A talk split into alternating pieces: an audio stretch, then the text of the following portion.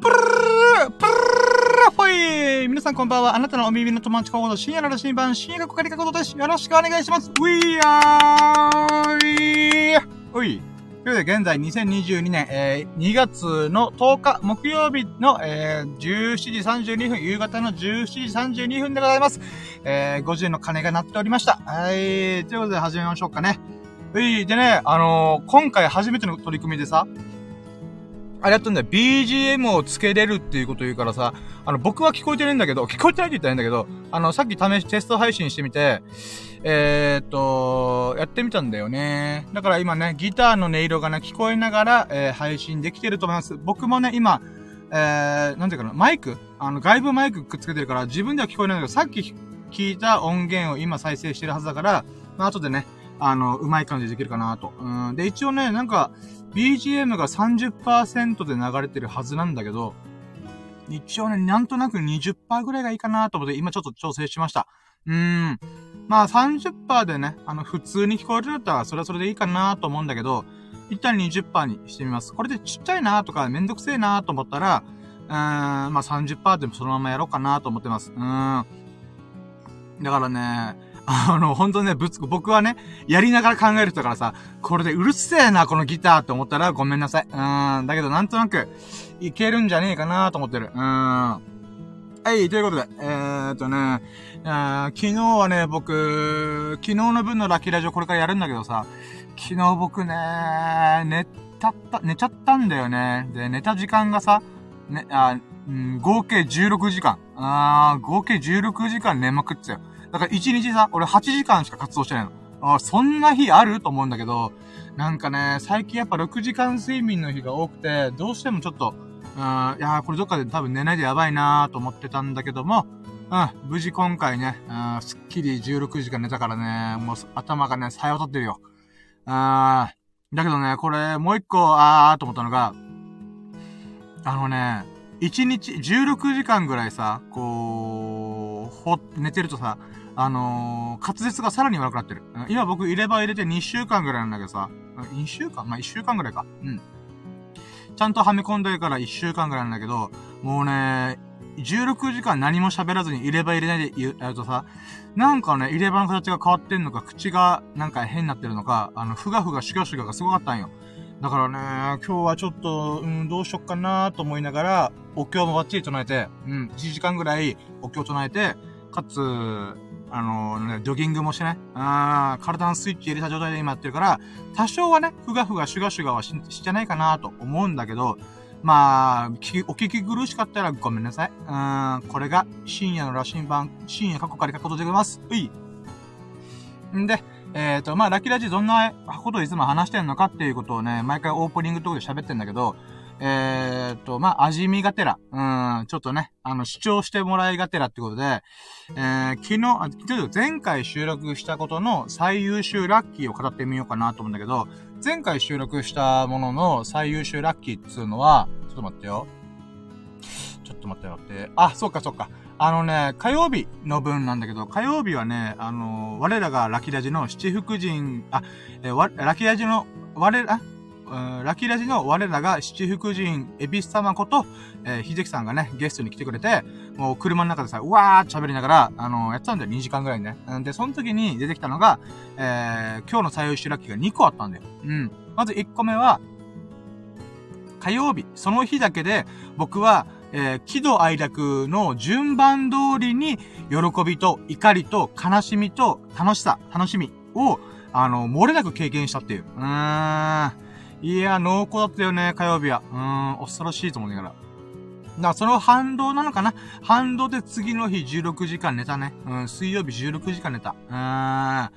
うーん、でね、これが何かっていうと、まず喜びで言うならば、えー、っとね、待って、喜びで言えば、そうだね。あの、おかんと、うーん、おかんがね、急にハンバーグ食いに行こうってって、びっくりドンキーに一緒に行こうって言ってくれたんだよね。で、その後に、ジョギングとウォーキング一緒にやってね。うん。えー、よかったなーと思いながら、えー、その次に、えーとね、この、なんかちょっと、ちょっとイラッとしたこと。うん、この買い物、カンと買い物してるときに、なんかね、理不尽だと分かってんだけど、なんかね、自分の中で、うーんって思うのがいっぱいあって、で、それで怒って理不尽なお怒りをして、うん。いや、今、気、どうだよ。うん。おかんと一緒に、ウォーキング、ジョギングとか、飯食えたっていうのが喜び。で、その次に、些細な出来事でなんとなく僕の中でもやっとすんな、イラッとすんなっていう怒り、お怒り。うん。で、えっ、ー、と、その後に平家物語というアニメを全話見て、はぁ、悲しい諸行無常、祇園翔ちゃんの鐘の声が鳴り響いてるよと思いながら、で、悲しみを感じて、で、その後に、ひじきさんと、えっ、ー、とね、ご、ひじき、友人のひじきさん、ひじきさんと会って、えー、うのというカードゲームと、ゼノというカードゲームと、えー、花札っていうのをやってみました。うん、だから楽しかったね。うん。で、そういう一日の流れで僕は喜怒哀楽を全部順番通りに経験していくっていう謎の一日を過ごしてました。うーん。まあでもね、あの、ひできさんと最終的にはね、ラキラジして、そんな日々を、一日を振り返れたっていうのがね、一番喜んだかな、よかったねと思って。うん、ラッキーと思って。うん。だから、喜怒哀楽幸。うん、この四字熟語にプラス幸、幸運の幸を組み込んで、喜怒哀楽幸を私はもう、もりもりに感じた一日でございました。うん。で、もう一個のラッキーが、まあ今言った流れで言うなら最後の楽、喜怒哀楽の楽の部分ね。うん。ここの部分で、えー、っと、なんつうか、カード四天王を揃えられたっていう喜びね。あー、これがありました。カード四天王って僕勝手に決めたんだけど、あのね、遊戯王とかさ、マジックギャザリングとかあんじゃん、デュエルマスターズとか。ああいうのはさ、ちょっとさ、枚数が必要だったりとかって結構大変じゃん。うん。なんだけど、トランプとかってさ、あのー、そのものだけで、この数字が並んでるだけだから、あの、ルールってゲームがいっぱいあるんだよね。七並べしてみたりとか、大富豪してみたり、ババ抜きしてみたりとか、そういう幅があるじゃん。うん。だそういったものの中で、なんか四天王があるなと思って、つまり、量が少なくて、あの、それだけで結構楽しめるっていうもので、あるならば、まずトランプじゃんまず四天王の一人がトランプ。うん。トランプはね、別に100均とかで売ってんだけど、で、その次に、えっ、ー、とね、花札。花札っていうのは、まあ、花札は花札というゲームしかできないと思うんだけど、他にもルールあんのかな？わかんないんだけど、で、それがね、あの、急に、花札買いたいと思って、うん、買いたい買いたい買いたい。でも、ドンキとかで買ったら500円とか1000円いくな、なんかやったらな、100均にあるんじゃないのと思って行ったのね。うん。で、100均に行ったら、うん。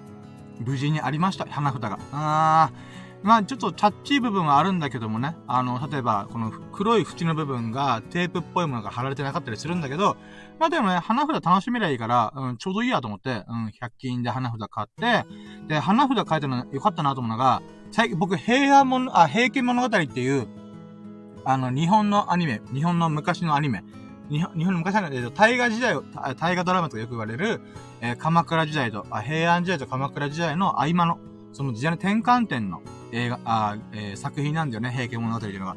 で、それで僕は、すごい日本、日本のこのなんていうかな、ドメスティックな文化っていうのを楽しみたいっていうモードに入ったんだよ。それ、雅な遊びしてみたいって思ったんだよね。うん。じゃあ、雅な遊びで今手軽にできる何が、花札あるやんけ、と思って。だから日本古来のカードゲームっていう意味で、花札やっぱ四天王の二人、二人目、二つ目に、こう、感されるなと思ってね。うん。んで、えー、三つ目が、うの。うん、うのはね、歴史で言うならば、だいたい50年ぐらい、もう、あるんだって。じゃあ50年前だ、1960年、70年代ぐらいに UNO っていうカードゲームが世界的にバッて広まったみたいな。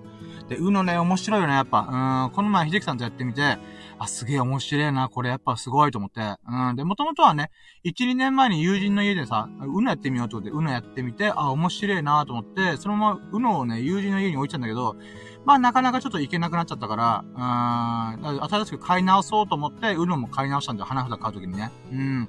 で、うのはね、100均なかったから、ドンキまで行って、で、ドンキの中でうの、うのもね、結構いろいろ種類があるんだよ。うーん。だからその中でやっぱベーシックなやつ買って、うん。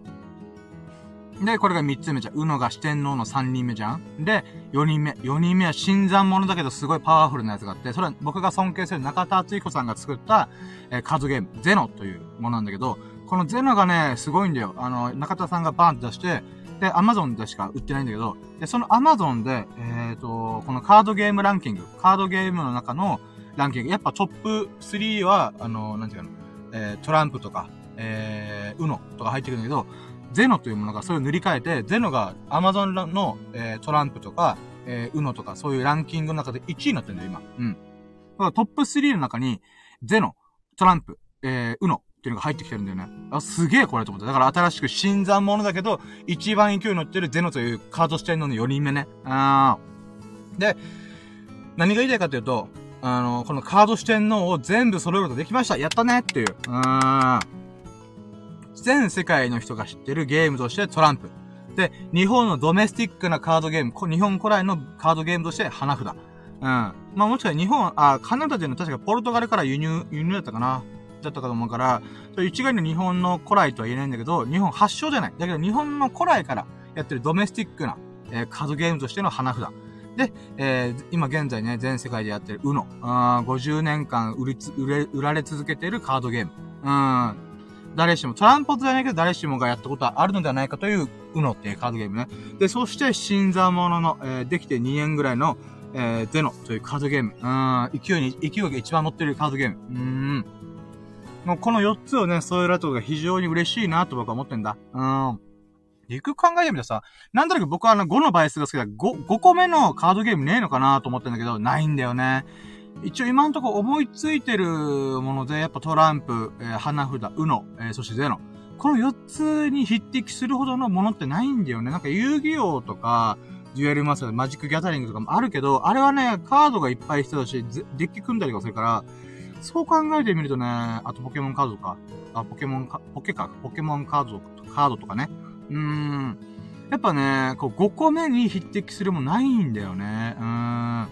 で、なんかなんじゃもんじゃとか、わけのわかんないゲームいっぱいあるけども、なんかね、こう、こうみんなが知ってるとか、あのー、なんかこう、なんつうの、拡張性トランプみたいにさ、いろんなゲームの仕方があるよとか、もしくはみんながドハマりできるみたいな、なんかそういうものがね、こうないんだよね。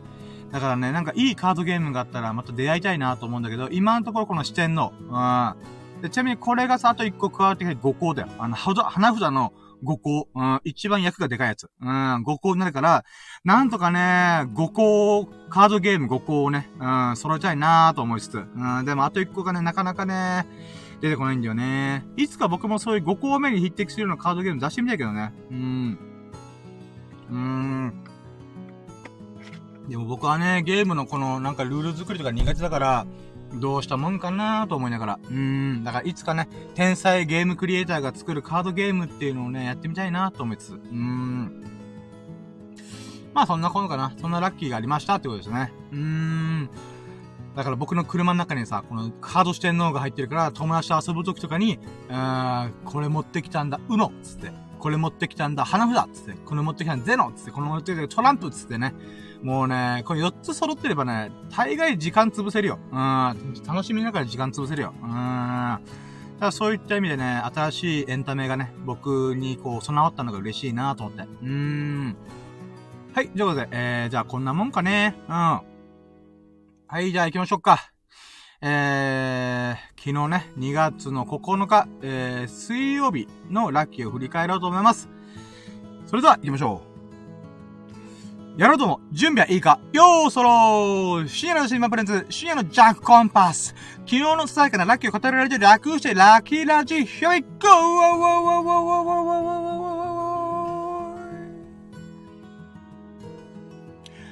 ラッキー、ラッキー、ラッキー、最高、踊ろうよ。いつもの笑顔で、ラッキー、ラッキー、ラッキー、最高、飛び出そう。ステップ踏めば、パラパッパッパパ、ラッキー、ラッキー、ラララララララ、じゃじゃじゃじゃじゃじゃじゃん。はい、ということで始まりました。よろしくお願いします。えー、ラッキーラジでございますね。はい。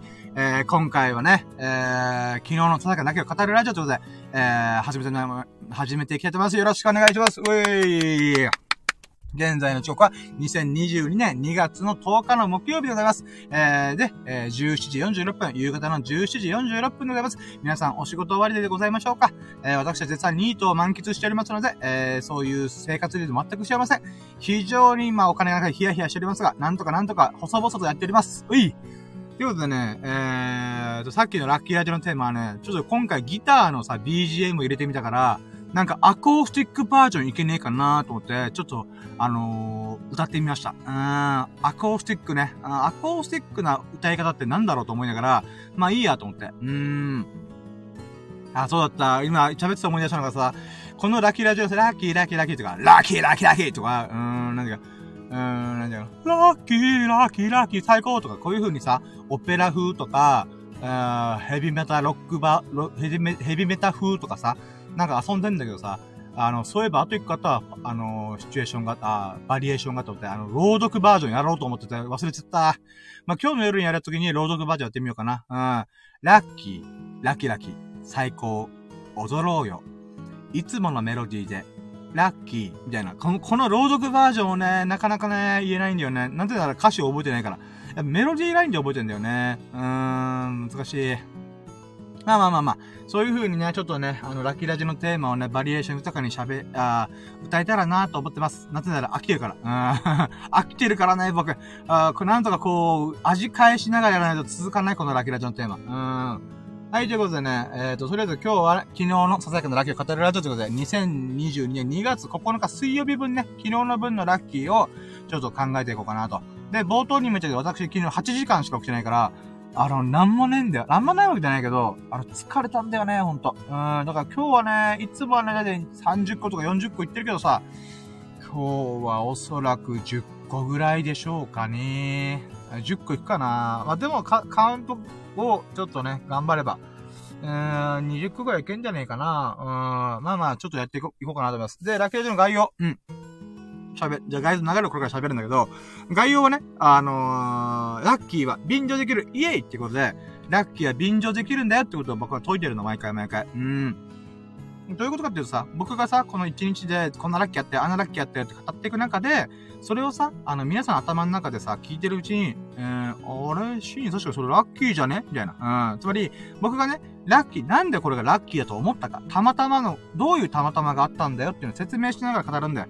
で、その中でね、たまたま、あなたがね、僕の30個の中のラッキー、1個でも、あ、それ確かにラッキーだね、よかったね、イエーイ！みたいな感じで思ってくれたらば、あなたの頭の中に、僕のラッキーが咲き誇ってるってこと。うん。どういうことかっていうと、あなたが体験してないはずのラッキーをあなたがあたかも体験したからに、疑似体験できるんだよ。うん。そういった意味でイメージ、イマジンの力ってすごいよねって思ってる。うん。だからそういった意味でね、あのー、このラッキーラジ、ラッキーは便乗できるイエイっていうことでコンセプトにやっております。で、その中で皆さんにお願いがあるのが、ぜひね、あなたのラッキーをね、コメントしてほしいんだ。あライブ配信中でも、アーカイブでも、えレター機能でも何でもいい。あそしたら必ず読み上げるから、みな、あなたのラッキーをシェアしてほしいんだ。うーん。そしたら僕が喜ぶ。うん。で、さらに、それを聞いたリスナーさんも喜ぶ。うん。だからね、あなたのラッキーをぜひおお待ちしております。ということで、コメントもっとこう。あなたのラッキーを、お待ちしております。お待ちしております。イェイ。はい、いや、コメント。はい。んでね、えー、っと、これはね、あの、僕が喜ぶだけじゃないし、みんなが喜ぶだけじゃなくて、あなたにもメリットがある。あなたにもラッキーがある。それどういうことかっていうと、ラッキーはアウトプットすることによって、二度味わえる。スルメのように何度も何度も味わえるってことなんだ。うん。これ、アウトプットっていうのは言語化なんだよね。言葉にすることっていうのは、あのね、自分が喜んだポイントっていうのをより強調してくれるんだよ。いろんなラッキーあるじゃん。いろんなラッキーっていうか、ラッキーでなんでこうなった、あなたがバーってなるんだけど、言葉にするっていうのは、自分の感覚を、感覚の中で一番重要な印象に残ったポイントを、こう、スポットライトで、スポットライト当てることなんだよ。うん。だからこそね、そのスポットライト、ライトだった言語化したっていう瞬間に、えー、なんつうの？うん、ラッキーがね、こう呼び覚まされるんだよね。うーん、あー、今さ、友人のラッキーをさ、ラッキーラジで紹介するっていうことを忘れてた。いやー、急に記憶が蘇ったよ。あー、ちょっと忘れないうちに言っといていい、あの、スサノオくんが、あのー、財布を拾って警察署に届けて、えー、その警察署からね、連絡があって、6ヶ月経ったから、あのー、取りに来た人がいないってことで、あの約1万円をゲットしたっていうラッキー。うん。これがあったね。いや、これすごい。それすごいラッキー。ごめん、これ今、今思い出したわ。忘れないうちに言っとこうと思って。あー。これね、なんでそういうこと、友人のスサノオくんはさ、すげえいいやつなんだよ。いいやつだからこそ、僕だったら猫ばわして確実に。うん。財布拾って中身だけ取って、それもどっかに財布捨ててるよ。うん。だけどね、スサノオくんは素晴らしいんだよ。人徳ある。うん。だから、池田署に届けて、あのー、違う、うんこ我慢しながら、うんこ我慢しながら、ふわーって、こう、車走らせて、で、それで財布届けて、で、そこから、あのー、9000円、約1万円の財布がありますよ、ってことで、で、それで住所書いてさ、あのー、連絡先とか書いて、で、それで、そこから6ヶ月経って、最近、えー、その、は、財布が帰ってきた、帰ってきたというか、あのー、持ち主不明ということで、スサノオくんの元に来たと。うん。で、さらにさ、僕だったらその9000円で、9000円が1万円ぐらいでさ、ガソリン代とかさ、自分の飯とかさ、うん、タバコ代とかそういうの消えるよ。だけどさ、イスサノくん素晴らしいんだよ。これで、あの、あの、職場の先輩方にいつも、あの、飲み物おごってもらってるから、これでお返ししようと思ってるんだって。なんて素晴らしいやつ、けなげーと思って。うーん、いいなーと思って。うん、だからそのラッキーをね、そういえばと思って。うーん。今思い出しました。うーん。これね、一え、4日前ぐらいか？ラッキーをね、今更急に思い出すっていうね。なんでだろうね。不思議。うん。んで、えー、もう一個伊勢佐野くんが言ったのが、あのー、なんかね、スサノくんって現場の仕事してるから、歩くのが多い、歩く機会が多いんだよね。だいたい1日に2万歩ぐらい。2万歩ってかなりの、あれなんで、距離なんだよ。これでどういうことかっていうと、約ね、1万歩って6キロから7キロぐらい歩かないと1万歩に到達しないんだよ。ってことは、スサノくん1日で14キロぐらい歩いてるんだよね。マジでと思って。14キロ、10キロ、10キロ、まあ、10, 10キロでしょ。10キロってどれくらいかっていうと、えー、っと、ちょっとした市町村一周分ぐらいなんだよね。うーん。やばくね？あー、毎日2万歩ってやばと思って。で、この2万歩がどういうことかっていうと、あの、コカ・コーラのアプリがあって、コークオンってやるかなそういうアプリがあるらしくて、で、そのさ、あのー、アプリを入れるじゃん、インストールしたら、それで歩いてんじゃ。そしたら、あの、何歩歩いたかっていう連動するらしいんだよ。しかもアプリを起動せず、しなくても、あの、あの、なんていうかな、歩数をカウントしてくれてるらしいんだ。だからね、あの、スサノくんね、そのいっぱいいっぱい、なんていうかな、歩いている結果、あの、缶コーヒーとか当たったりとかするらしいんだ。あ、缶コーヒー、飲み物一杯分がね、あのー、その、なんていうかな、あのー、このコーク音対応、あ、機能、機能に対応してる自販機で、もらえるらしいんだよ。で、それをもらったよっていうラッキーがあったんだよ。だから2個目のラッキーで。いや、すげえいいラッキーちゃんと思って、これ語ろうっていう話、話してたんだけどさ、僕がうっかりしてた。ごめん。うん。で、今ね、これ言わなきゃいけないってことで忘れるからさ。うーん、今の、今思い出してよかったいい。はい、ということで、無事言えてよかったよ。うん、はい、ということで、これがラッキーラジオの流れだな、流れというか、うん、まあ、ある意味流れを説明したよね。こういうラッキーを説明してるんだよ、っていうことをね、言えたかなと。うん。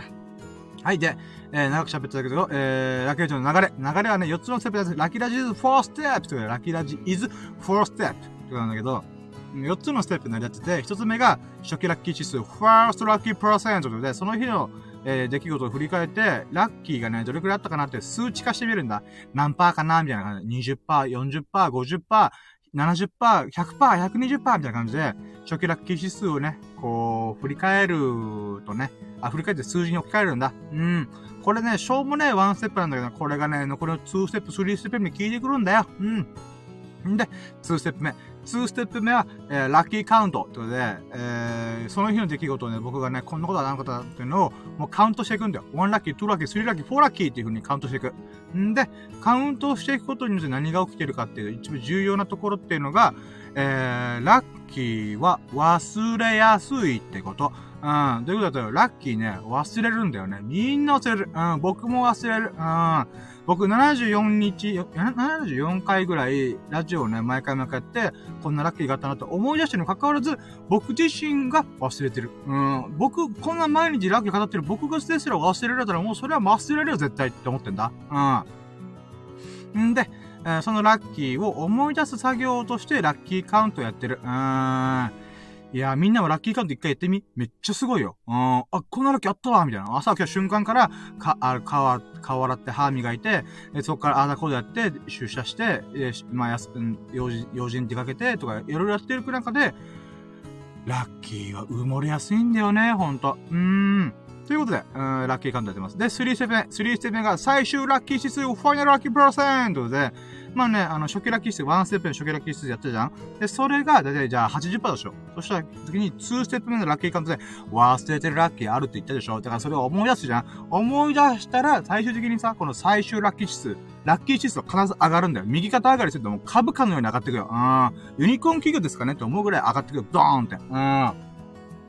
んで、えー、それをやった結果、はぁ、70%だったけど、140%超えたとか、200%いったとか言って、ファイナルラッキーパーセントっていう風にね、こう、あ、今日もいい一日だったじゃんってことで、グースかピースか寝れんじゃね？と思ってね。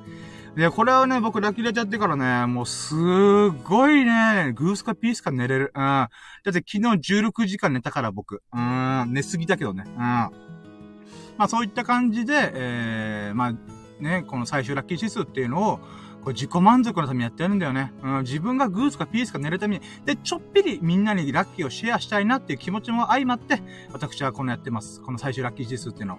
なんだけどね、あのね、この数字ガバガバじゃね？とか、自己演、自己満足、自作自演じゃね？って思う人もいっぱいいると思う。だけどね、僕は何度も何度も口を酸っぱく言ってる。毎回毎回この3ステップ目の紹介してるけど、ラッキーは主観だからと思って、ドーンラッキーは主観ですドーンもぐろ福蔵のように、ドーンだけどな。うーん。もう今僕のドーンで聞いたこのラッキーを主観であるっていう、このドーンをね、こうみんなに響いてほしい。みんなの心に響いてほしい。みんなの脳みそを震わせたい、僕は。うん。で、ラッキーは主観っていうの、この主観ってどういうことか、客観的か主観的か。つまり、みんなが見てそう思うか、第三者的に見て思うか、自分がそう思うかっていう主観、ラッキー、客観主観ね。で、その主観なんだよ、ラッキーは。どういうことかっていうと、ラッキーはね、出来事なんだよ。うん。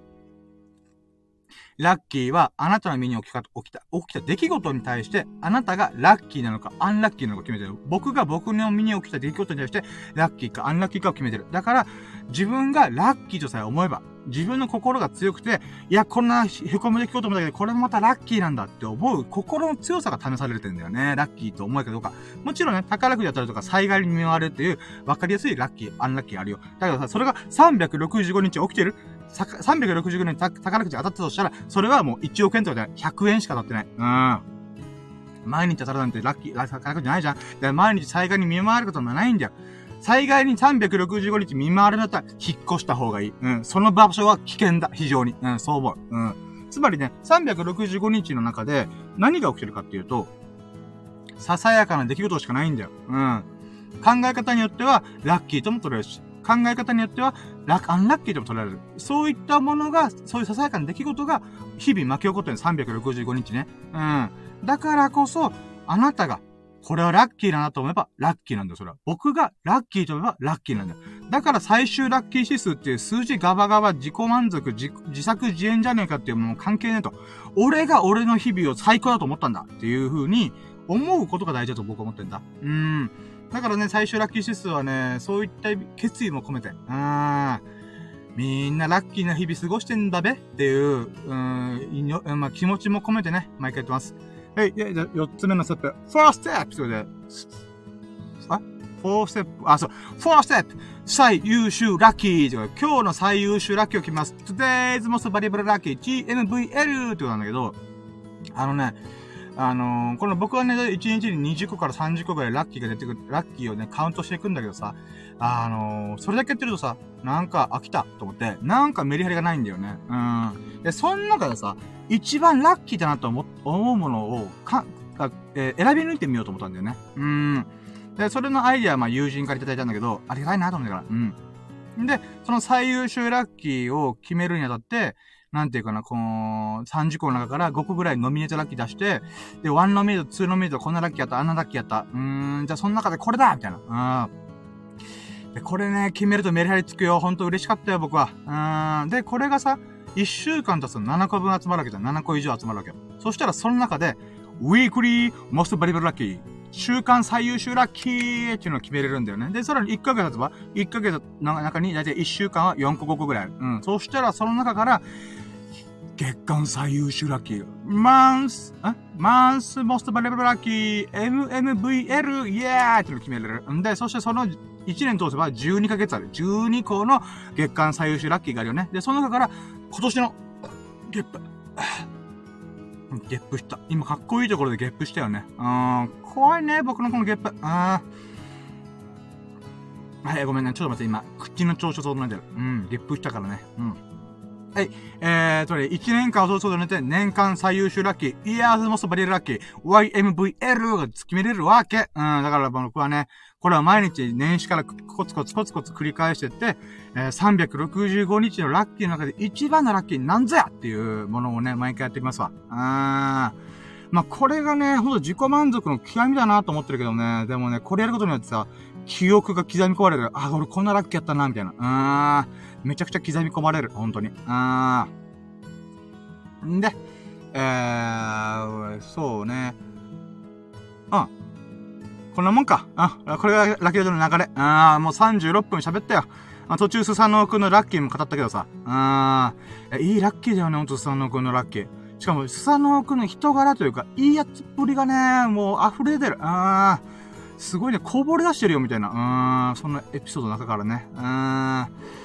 ほんとね、彼は YouTuber に向いてるよ。うーん。あ、はい。ごめん、今脱線した話。うん。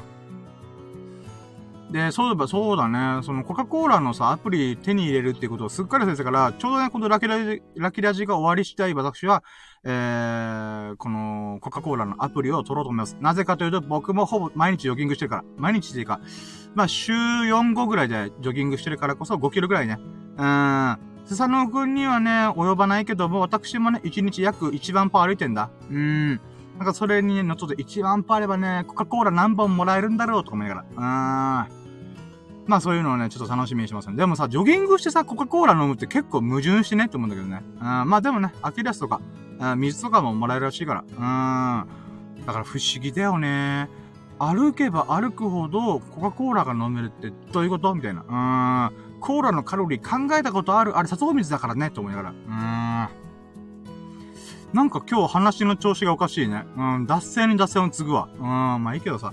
はい。じゃあ、えーと、まず昨日の、えー、初期ラッキー、あ、いや、まあ、じゃあ企画始めた、これから本編、やっと本編。オープニングトークと概要と流れを喋るだけで32分喋っております、私は。はい。ということで行きましょうか。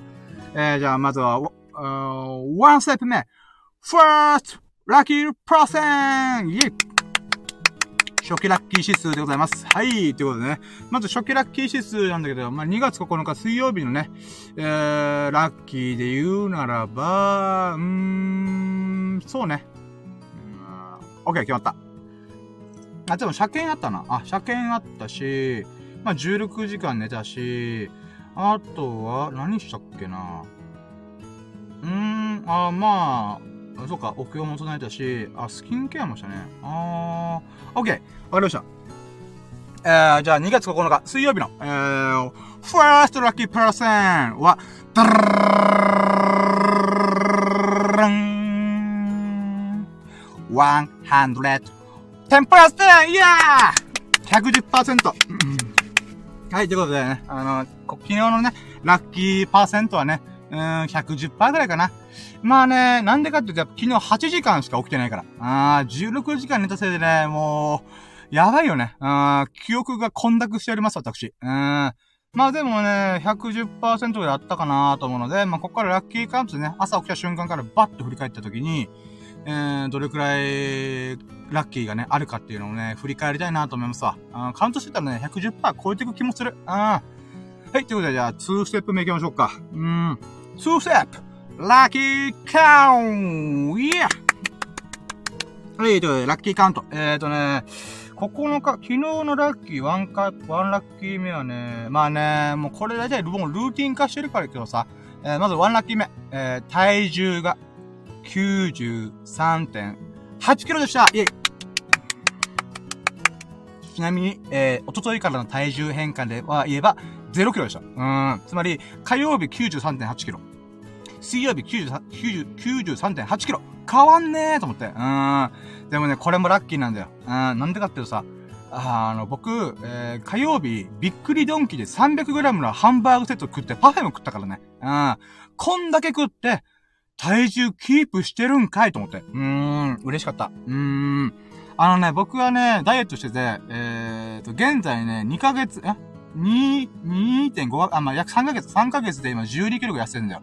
で、12キロの中で、やっぱね、えー、24時間断食ってやってんだよ。1日1食しか食べない。うん。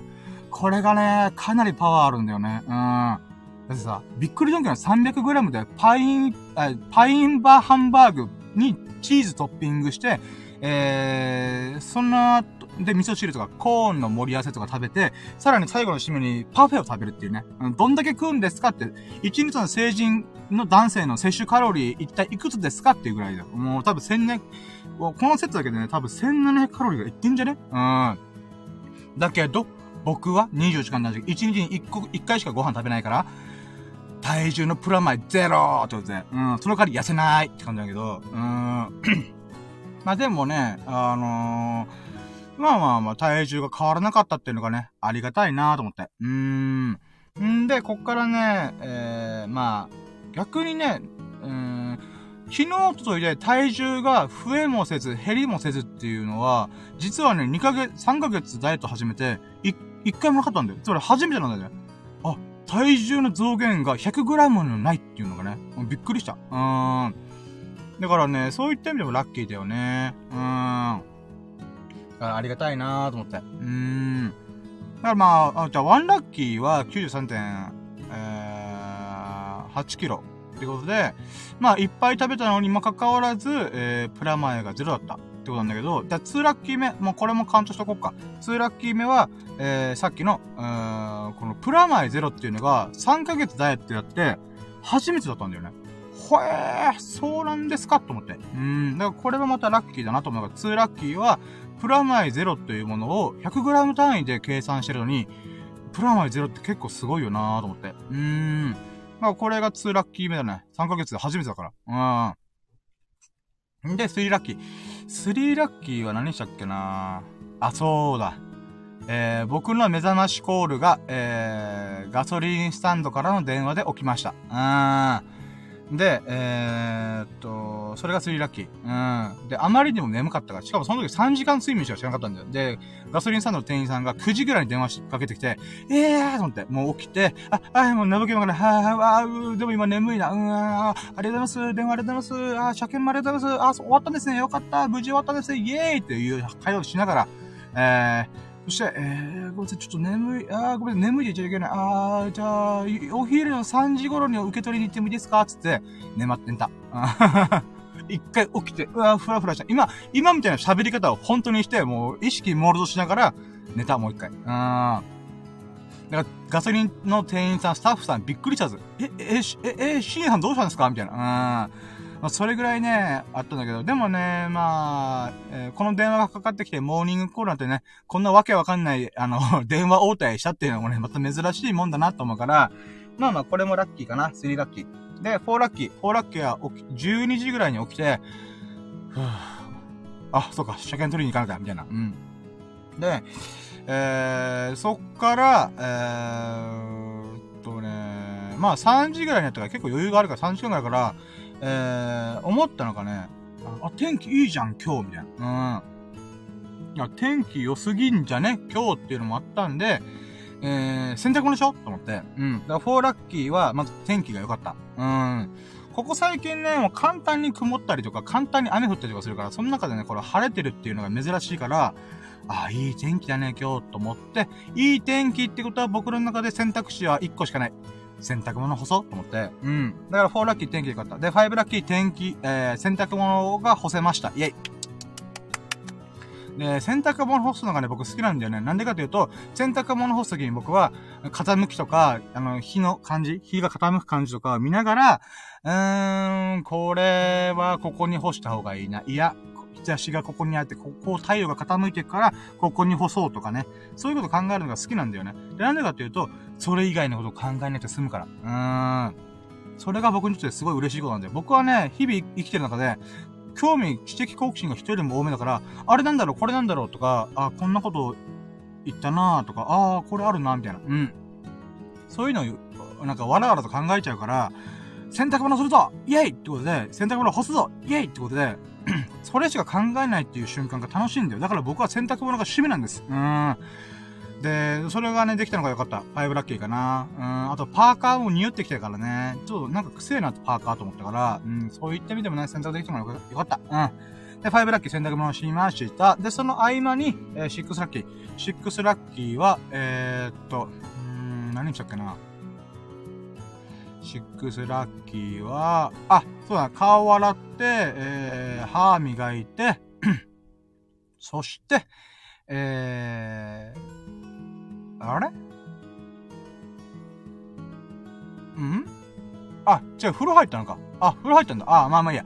で、えー、ごめん、ごめん、シックスラッキーが、えー、9日目の、えー、メンズスキンケアができました。イェイ。あのね、あの、2月から急に始めたんだけどさ、スキンケア始めたんだよ。うん。これまでの34年間、30数年間、私はメイクとか、そういったもの一切してきませんでした。うーん。だけども、僕はダイエットして、ダイエットした暁には、あの、ガチメイクをして、女装するっていう、ワンドリームがあるんだ。うん、一個の夢がある。うん。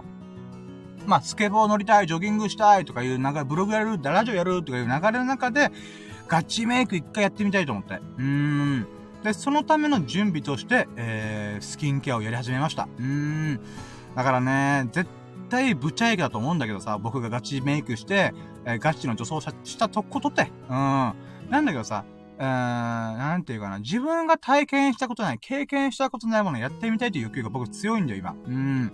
だからね、数年かけて、私、イケメンになります。うん、イケメンになりたくても、イケメンを目指すプロジェクト、やってます。うん。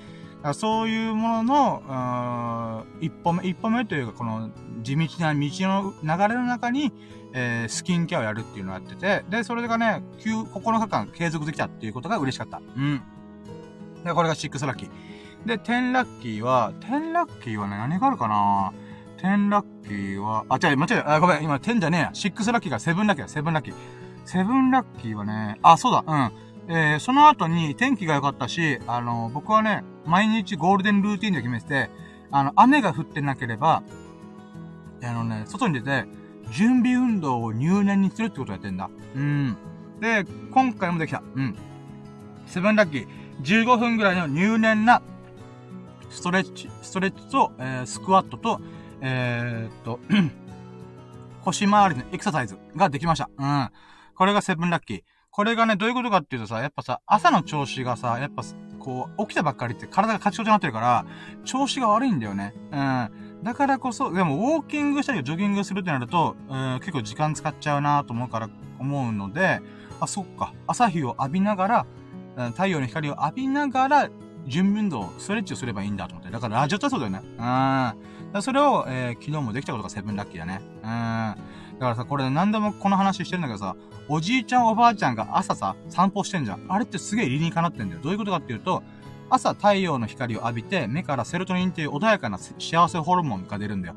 で、そのセロトニンで穏やかな気持ちになった上で、ウォーキングするじゃん。運動するじゃん。そしたら、ドーパミンが出てくるんだよ。ドーパミンっていうのはやる気とかモチベーションとか、活動的、活発的な、なえー、活発になるんだよ。活動的になるんだよ。うん。そういった意味で、おじいちゃんおばあちゃんがラジオ体操したりとか、ウォーキングするっていうのは非常に理にかなってる。で、その理にかなってるのは僕も組み込んでおります。そして僕はおじいちゃんみたいになってます。うん。もうほんとね、おじいちゃんですかね僕っていうような生活スタイルを私送っております。うい。でもそれができたことが良かったかな。セブンラッキー。で、エイトラッキー。エイトラッキーはね、何したっけな。エイトラッキーは、そっからまだ時間があるんだよね。うーん。そうね。エイトラッキーは、うん。あ、お経唱えました。うん。エイトラッキーはお経を唱えて、えーと、口の運動をしました。うん。口をね、バラララララララみたいな、あんま、えっと、妙法蓮華経、なんちゃらかんちゃら、みたいな。方便品第二、爾時世尊従三昧、安詳而起告舎利弗諸仏智慧、甚深無量其智慧門、難解難入、一切声聞辟支仏、所不能知、所以者何、みたいな感じで、あの、お経唱えるんだよ。うん。今ちょっとふざけた、ふざけた声色したけど、一応ね、そういう風にお経唱えるんだよ。で、なんでかっていうと、僕、入れは入れたばっかりだから、あのー、作業と作業が言えないんだよ。さらに、いのだ。い、ひ、し、ち、に、ひ、り、みっていうのが、あ、まあ、っていうのが言えないんだよ。いのだが、あるからこそ、あのね、僕が唱えてるお経っていうのが、ちょうど、しとかにとかちとかきとかがしょっちゅう出るんだよね。これめっちゃいいなと思って。シャクソン、シャリホツとか、うん、なんか、二次生孫とか、なんかそういう風に、あのー、C とか G をよく使うなと思う。これすげえ口のリハビリになるわと思って。うん、僕は入れ歯入れてるからさ、こう、なんていうの、喋りづらいんだよね、非常に。うん、だからそれのリハビリがてら、お経を唱えてことできたっていうのがね、エイトラッキーかな。確か時間がなかったから5分10分ぐらいで終わった気がするけど、まあまあまあまあ、うん。まあこんな感じで8ラッキーがありましたね。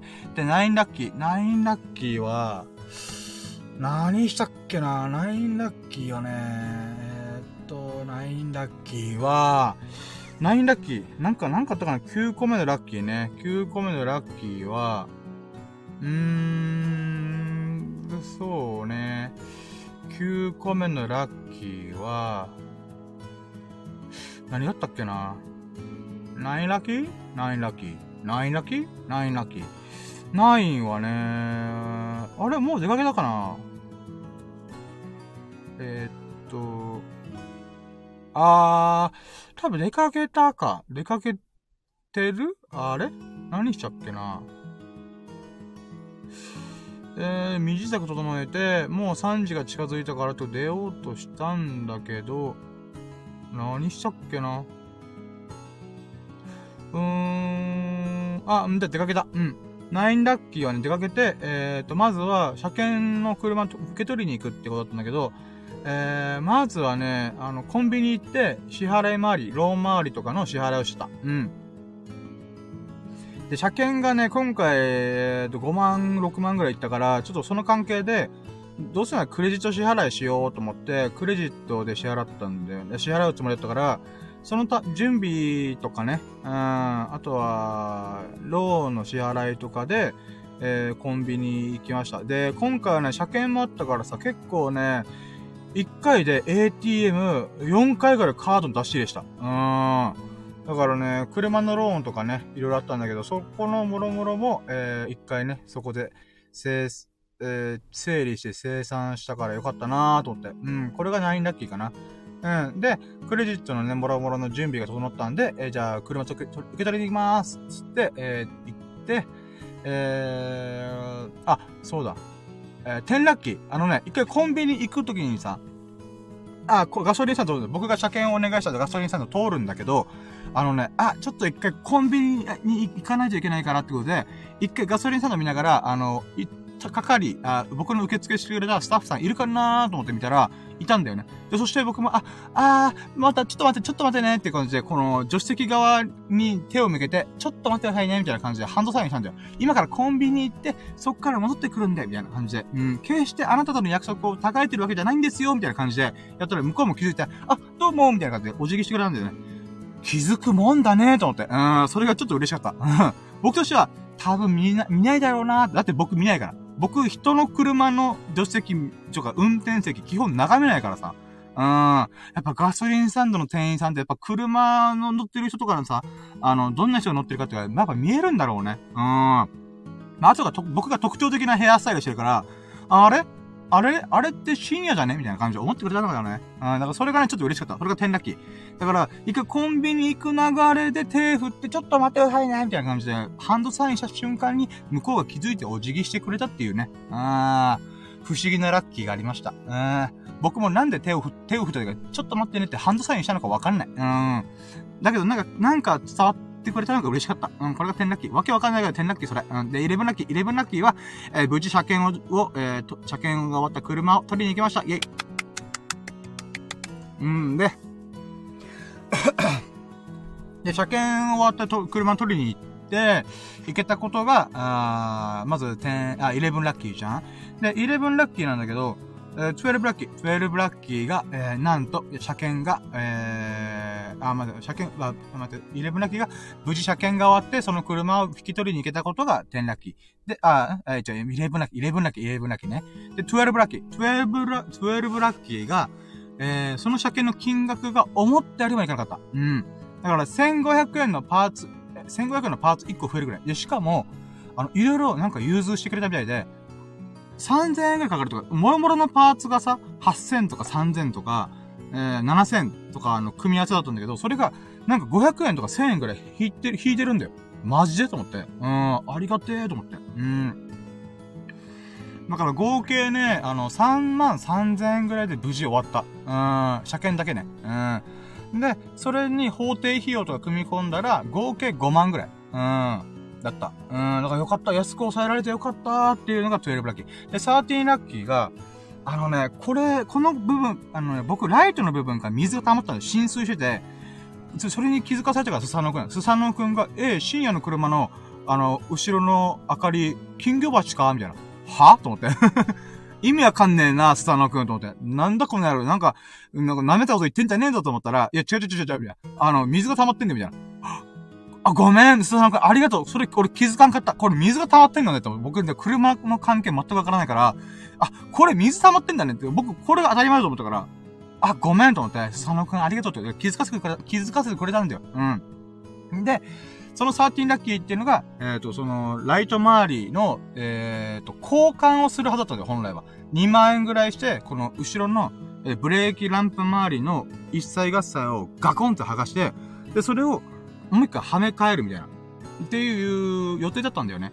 なんだけど、それが、あの、無事、あのね、この、ライト周りで穴開けるだけで済んだんだよ。うーん。ありがてえと思って。うん。これが、スターティンラッキー。うーん。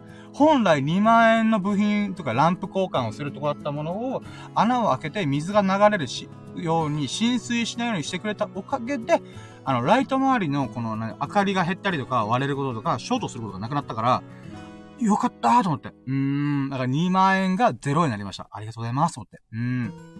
これが13ラッキー。で、14ラッキーは、えーとね、うーん、この、なんていうかな。まあ、14ラッキーは、えーと、ガソリンスタンドでお願いしたからなのか、あのね、車の中側、外側も全部もう一回綺麗にしてくれたんだよね。うん。で、な、な、まあ、これね、ちょっとラッキーって言っちゃラッキーなんだけど、ちょっと凹んだのが、車検を入れる1日前、前日に、あの、ひじきさん、友人のひじきさんと一緒に、あの、ホイール磨い、ひじきさんホイール磨いてくれたりとか、このランプの水抜いてくれたりとか、あの、窓ガラスがピカピカにしてくれたんだよね。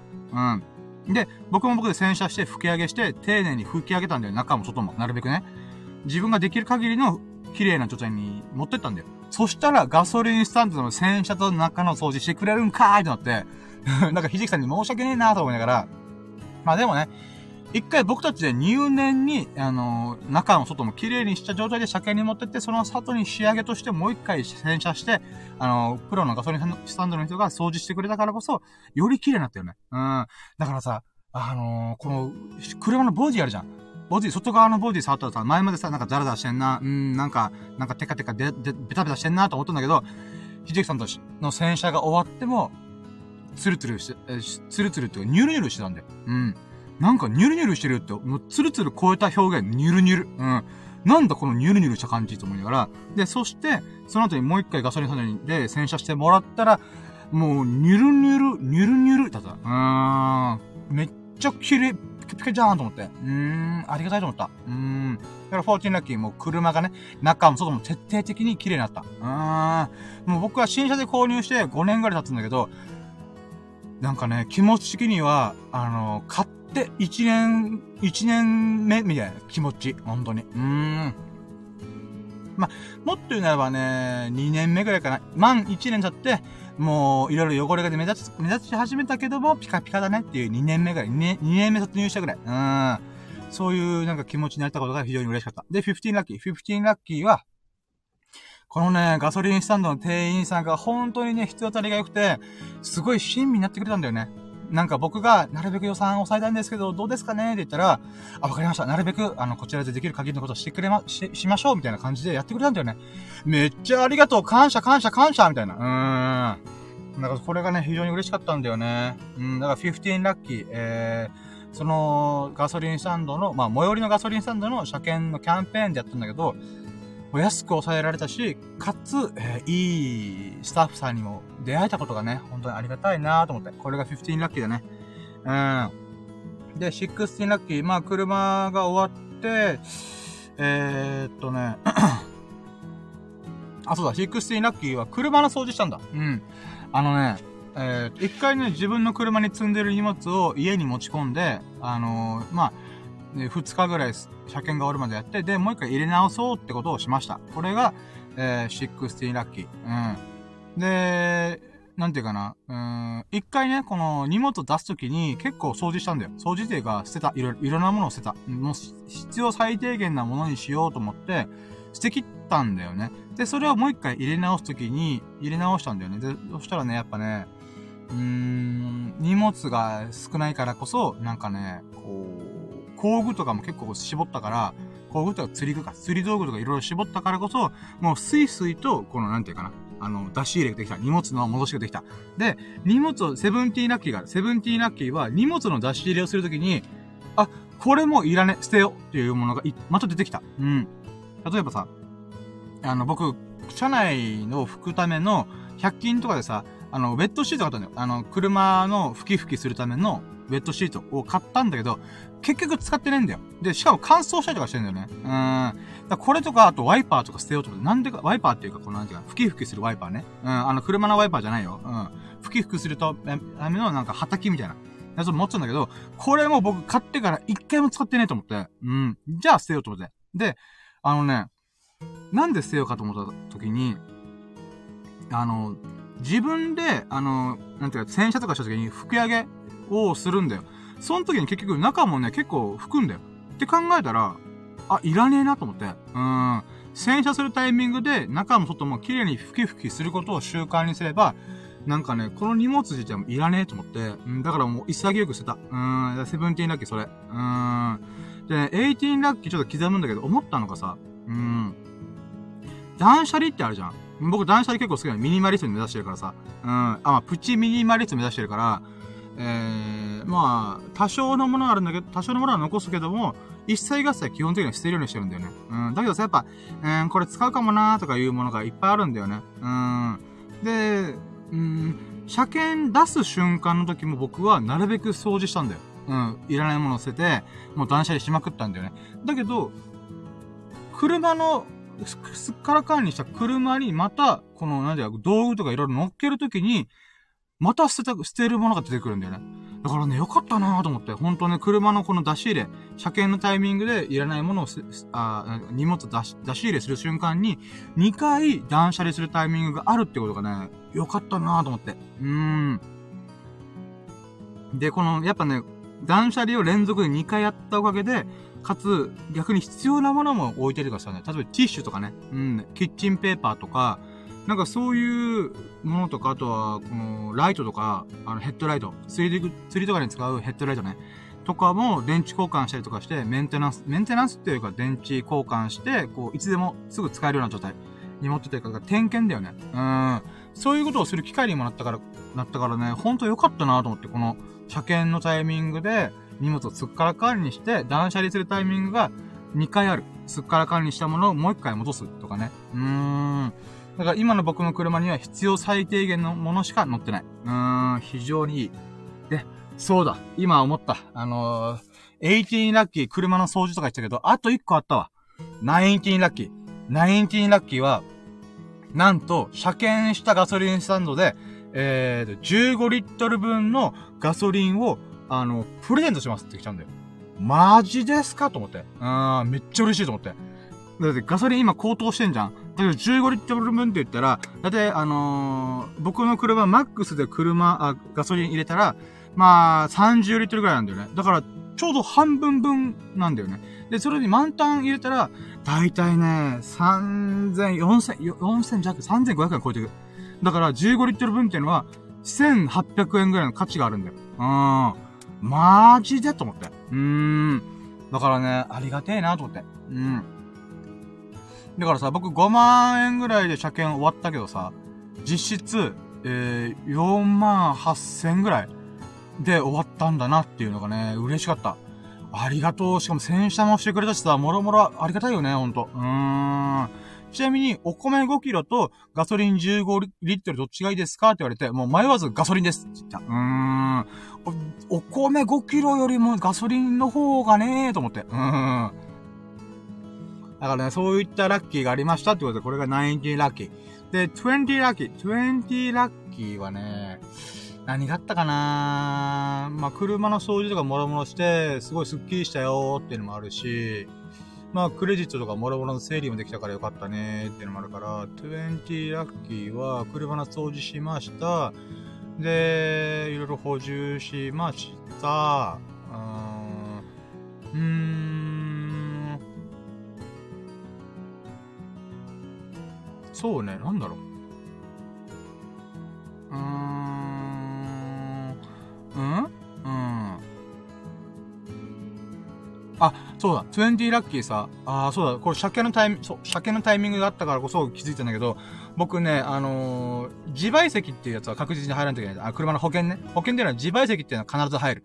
てか入るっていうか、車検するタイミングで必ず入金する。うん。なんだけど、ああの、任意保険っていうの僕入ってんだ。JA、農協の安、とこが安いから、JA の、あの、えっ、ー、と、任意保険入ってるんだけど、その任意保険の書類というか、僕、車の書類一切合切を、この車検証入れに全部挟み込んでんだ。うん。なくしたら困るし、困ったらそこに見るみたいな。そしたらさ、車検のタイミングでさ、基本的に車検には、あの、整備どこを整備したよっていう部分とか、あとは、えー、まあ、車検証とか、えー、えー、なんていうかな、あのー、車の税金とかの支払いましたよっていう証明書とか、そういうの入れてるんだけど、任意保険のやつも入れてるんだよ、僕。うん。で、任意保険のやつがさ、この、ガソリンスタンドの人がこんな感じで今回やりましたっていう車検証をこう開いて、開げ、開い、開けて、あ、開、開いて、見せてくれるときに、ふと僕、あれ？任意保険のやつが去年のやつじゃんと思って。え？と思って。これは怖いぞと思って、あの、任意保険のやつがちょうど任期が終わって、えー、3、4ヶ月前に、郵送来てたのを思い出したんだよ。あれ？と思って、そういえば JA からの郵送物だったけど、俺開いてねえと思って、よく考えてあそこに重要って書かれてたから、あ、あれだと思って、うん。だからね、こう、20ラッキーっていうのは、え車検をするタイミングだからこそ、任意保険の、その、証明書というか、あのー、詳細の紙っていうのが、1年の有効切れを起こしてるってことに気づいたから、それを入れ替えた。うん、これもね、よく気づけたと思った。これラッキーだよ、マジで。本当に僕、車関係の書類回りとか苦手だからさ、ここでちゃんとね、そういう、さ、あなんていうかな、あのー、サポートというか、うん、差し込むことができてよかったと思ってる。うん。アップねえね、ほんと。スサノオくんとか、ミルクくんとかね、秀樹さんがこの話聞いたら、ほんと深夜車に興味ないよねって思われるぐらい、ほんとね、疎い。うん、うつけ者僕。大うつけ者でございます、私。うーん。んで、えー、それが20ラッキー。うん、だから今回無事ね、任意保険で、ちゃんと、差しこ、差し替えることできてよかったよ。うん。んで、えーっとね、何があったっけな。21ラッキーね。21ラッキーはね、えー、っと、何があったかね。21ラッキー。うーん。21ラッキー。21ラッキーはね、何があったかな。あ、まあ、車周りのことはもうほぼほぼこれで終わりかな。多分、うん、ラッキーこんなもんかも。で、また今日でいろいろまた気づかされたことがいっぱいあったから、またこれはね、今日の夜にある収録で、ちょっとやってみようかなと思ってんだけど、うーん、そうね、昨日の時点ではね、もう寝ようと思って疲れたから。うーん。あ、違う。まだまだ終わってなかった、一日は。うん。今のところさ、昨日僕は16時間だから8時間しか起きてないんだけど、8時間のうち、今やっと半分終わった。4時間の今、20は、20ラッキーで4時間終わった。うん。で、こっからまたラッキー新しいの。うん。21ラッキーは、えー、無事に車検でバーって戻ってきて、ちょうど、えー、24時間断食達成できました。イェイ。で、24時間断食はね、27時間断食になったりとか、22時間断食になったり、ちょっとタイムラグがいろいろあるんだけど、簡単に言うと、1日1食生活が続けられてます。うん、よかったと思う。うん、これが21ラッキー。で、1日1食生活を続けて、今でね、えー、っと、ああまだ2週間ぐらいかな。先月ぐらいに1日2食で、2食、2食やってて、12月の中旬ぐらいから24時間断食始めたんだよね。下旬かな？まあまあ2週間ぐらいか。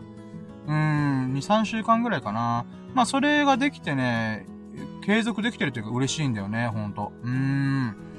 結構体の調子もいいし。うーん。あとね、まあいろいろ、なんていうかな、時間も余る。1日さ、3食食べてたらさ、そのだけでさ、多分ね、どんなに見積もっても1時間半ぐらい消費してんだよね。うん、だけどそこで1時、1時間、あ、1回しか食べなかったら、30分ぐらいでバーって飯食って、残りの時間は何も関係ないみたいな。うん。だから時間の有効活用もできてるからね、1日1食だ、一食断食っていうのは非常にいいなと思ってる。うん、それが継続できたことが嬉しい。21ラッキー。で、22ラッキー。で、1日1食断食してると、あのー、何がいいかっていうと、ご飯が美味しい。あー。だからね、ご飯のね、食べる喜びっていうのはひしひしと感じます。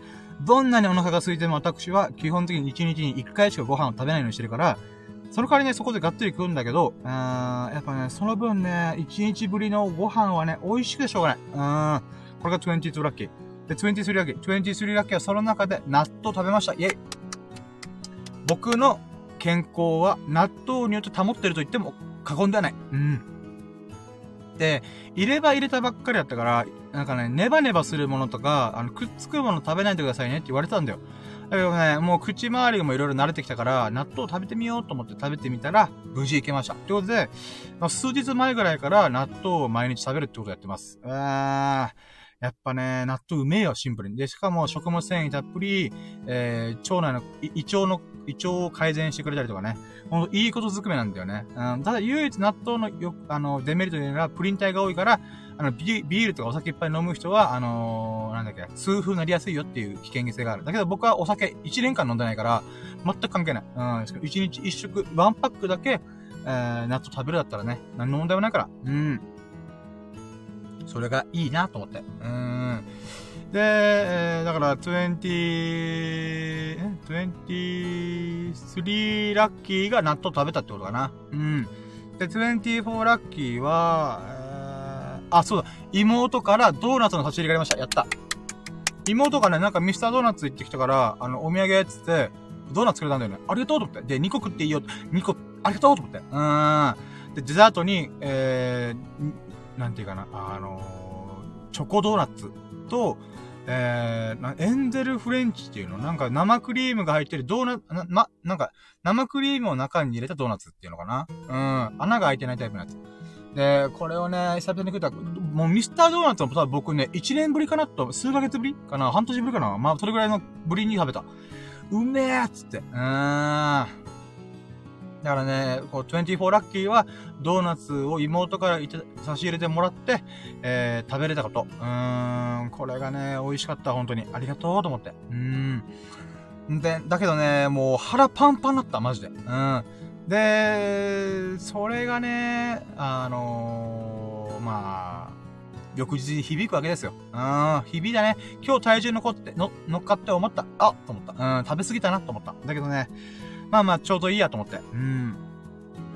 まあまあ、とりあえずごめん。24ラッキーがドーナツをもらったっていうラッキーでしたね。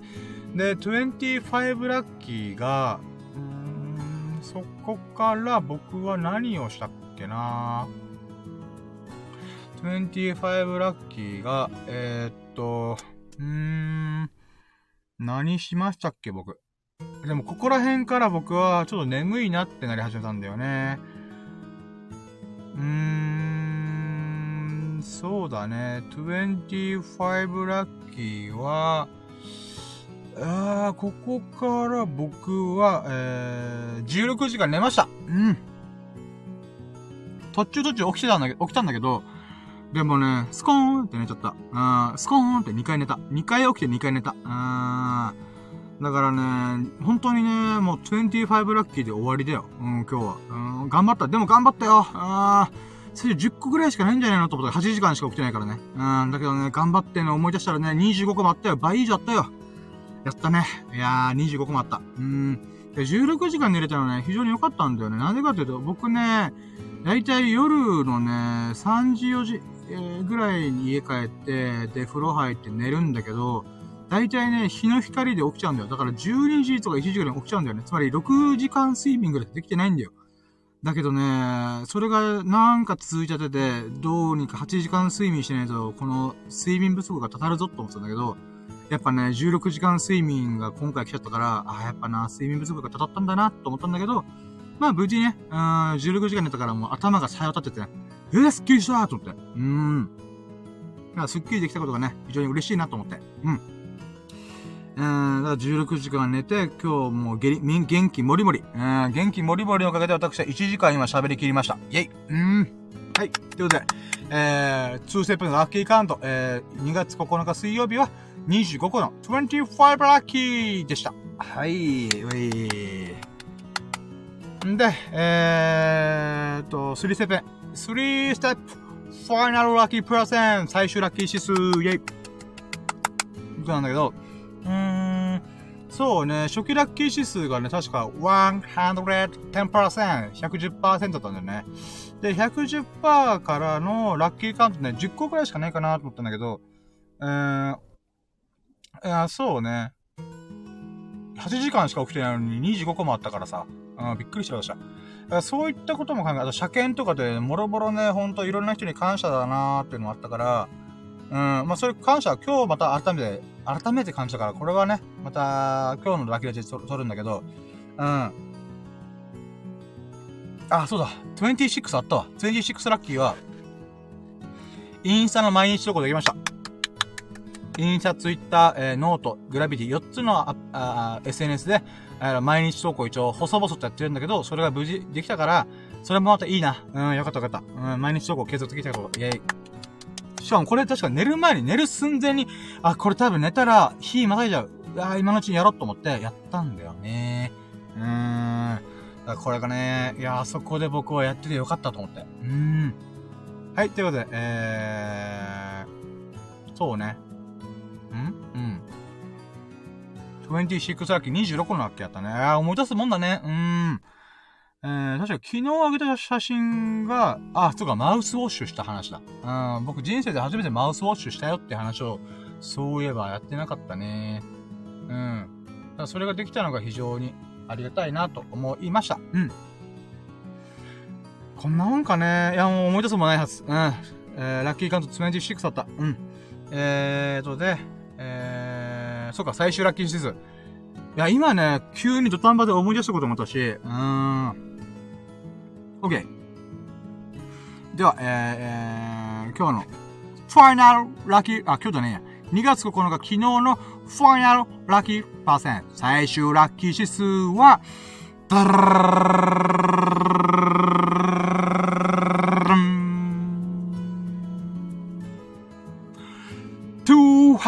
250%! イェイ !250% です。250%いきました。イェイ。うん。やっぱね、車検が無事終わったことが何よりも嬉しい。うーん。で、それでね、友人とかが、友人の協力のおかげでね、あの、エンジン用の交換とかバッテリー交換とか、あの、ぐっとお得な情報とか、いろいろお聞きできたからね、本当にありがたいなと思って。うーん。で、そっからね、僕も、あガソリンスタンドからね、この15リットル無料とか、うーん、なんつうの？お得、あまあ、いろいろ融通聞かせてもらったってこともね、本当ありがたいなと思うし、そこからまあ16時間寝たとかもあるし、あとは、まあ自分自身がね、こう、ゴールデンルーティンをちゃんと、あのー、継続できたこと。今のところゴールデンルーティンは朝起きたら、えー、顔洗って歯磨いて、ひあえー、化粧水、スキンケアすることと、あ朝日とか太陽の光を浴びながら、えー、準備運動を入念にするとか、あとはインスタとか各種 SNS を必ず1投稿はするっていうことを継続できたからね。うん、よかったなと思います。うん。やっぱ250%、250%ぐらいあるよ、今日は。あ、今日と昨日か。うん。はい、ということで、えー、3ステップ目が終わったので、じゃあ行きましょうか。4ステップ最優秀ラッキーイェ Today's most valuable lucky TMVL ってことなんだけど、うーん、そうね、最優秀ラッキー。まあ、昨日8時間しかね、あの、起きてないから。あまあ、ノミネート作品少ないだろうな。うん。まあ、とりあえずワンノミネート。ワンノミネートはい、えー、まず、えー、車検が無事に終わって、えー、ガソリンスタンドのいろいろな、あの、お得サービスをいただいて、えー、15リットル無料とかね、まあ、4、えー、5万円以内で、えー、なんていうの、車検が終えられたことっていうのが、まずワンノミネートですね。うん。で、2ノミネートは、2ノミネートは、そうね。2ノミネートは、うんあ、まあ、16時間寝たこと。うん。まあ、これはいいでしょ。うん、16時間飲み、あ16時間寝たこと。すっきりしたからね。うん。それが2ノミネート。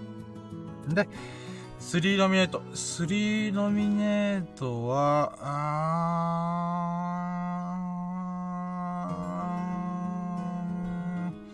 いや、これはちょっとこの2つのラッキーに匹敵するものってなかなかねえべ。どうしよっかね。どうしよっかねえじゃねえけどな。いや、でも、これはあれだな。ノミネート、2ノミネートでいいや、もう。決まってるし、もう。8時間しか起きてねえから、うん、な、な、何するもねえわ。はい、ということで、えー、じゃあ、2月9日、水曜日の、昨日の最優秀ラッキーは、ドゥルランモン。無事に車検が終わって、5万円以内で終えて、終えられ、終えられたことは、イェイもうこれがね、もう、もう決まってますよ。16時間寝るなんていつでもできるけど、車検は2年に1回しかないし、そのタイミングでいろんな出来事が巻き起こったってことで、うん、友人との協力も、友人のね、このおかげで、いろいろお安く、あの、車検を通すこともできたし、うん、エンジンオイル交換、バッテリー交換、ワイパー交換、タイヤ交換、もう、もろもろ全部一切合わせ、あと、秀樹さんがね、ホイールとか、この、洗車周りとか見ろ手伝ってくれた。そういうのももろもろ含めたらね、この車検が無事終わったっていうのが、うーん、何事にも変えられないラッキーだよね。もういろんなこの数ヶ月分のさ、いろんなもろもろが、もうこの日に集約した、本当に。あー、車検が無事終わったことでね、その無事終わらせるためにね、いろんな人の、本当にね、お手伝いとか、あのー、相談、相談乗ってくれたりとかね、もう感謝の気持ちが集約した車検だった。あー。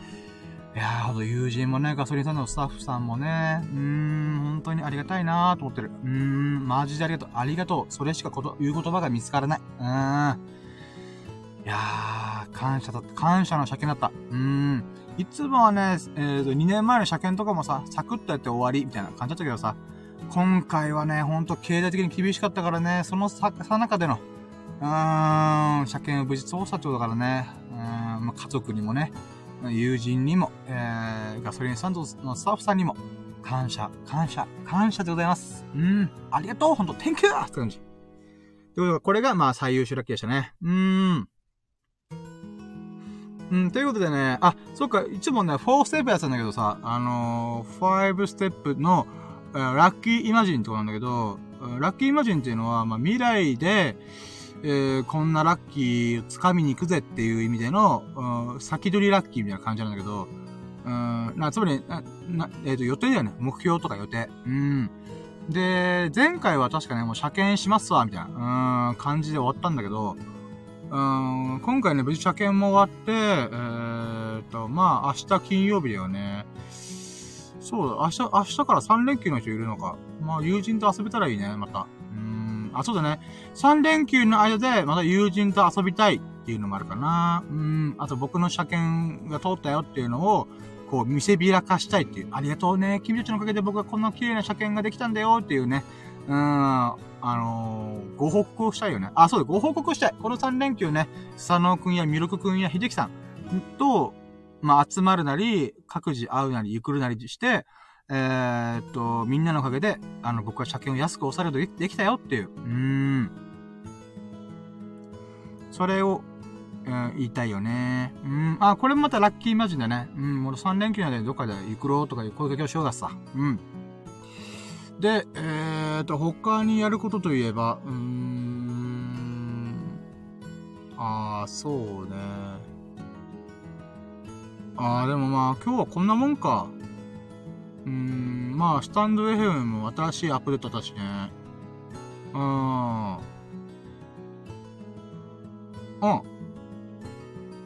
うーん、ラッキーイマジン。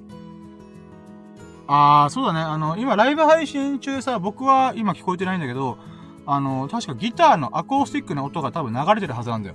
うん。で、これ今日初め、初めてやったばっかだから、まだね、音量の調整とか、どんな楽曲がいいかっていうのは、まだ決めあぐねてるから、それをね、このラッキーマジンというか、今後ね、明日一週間後、えー、1ヶ月以内に、ちょっといろいろ、えー、やっていこうかなと思ってるんだよね。だからライブ配信中に BGM つけれたっていうのはね、非常にいいなと思ったらコメント来たやったねイェーイえっと、ハーリーさん。あ、おー、あ、待って、あコメントありがとうございます。え、おー、BGM、ナイスーってコメントいただきました。やったね。イェーイプルほいやったね。そうそうそうそうそう。BGM 入れましたよ。あの、アドバイスおかげです。えー、こうね、なんかね、ライブ配信中に音楽入れるの難しいなと思ったら、スタンド FM がちょうど今日、あ、昨日か、昨日アップデートがあって、あの、BGM を選べるよっていう仕様に変わったんですよね。そう、だからそれを今日やってみようと思ってやったんですよね。だからこれもまた新しい試みできてよかったなと思うので、うん、そうですね、ラッキーイマジンで言うならば、まあ、そう、今後、この中でどれが一番雰囲気になってるかなとか、あと邪魔しないかなとか、うん、なんかそういうのもね、あのー、リスナーさんとか友人に聞いて、どれがいいと思うとかいろいろ相談しながら、あ、これにしようみたいな。うん。なんかそういうのをできればなぁと。うん。あ、コメントあります。好きな BGM 試行錯誤してねってことで。あー、もうあり、素晴らしいコメントありがとうございます。いやー、ハーリーさんありがとうございます。だからね、これがさ、オーディオインターフェースとかいう話だったらちょっと困ったなーと思ったんだけど、やった、スタンド FM の運営さんありがとうと思って。うーん。だからこれがね、やっぱ、やっぱ無言の瞬間とかに、なんかやっぱ無音だと、なんか、あれ、事故ったかなみたいな。うん。なんかそういうとかね、あと僕は、うーんとか悩む時もあるんで、その瞬間のね、この、ま、ば、ば、ばつなぎ、場を繋いでくれるというか、間を繋いでくれるっていうのが BGM にあるなーってもあるんで、うーん、そういった意味でもね、新しいところ、取り組みができたってことがね、良かったんで、まあ本当あの、ハーリーさんが言うように、試行錯誤をしていこうかなと思いますね。いやー、スタンド FM の運営さん、マジでナイスアップデートと思って。うーん、ありがたいですね、ほんと。うん。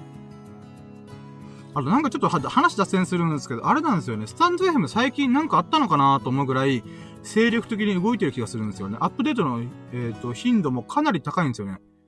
うん、2週間に1回ぐらい大型アップデートというか、なんか結構、あ、この機能めっちゃいいみたいな。うーん。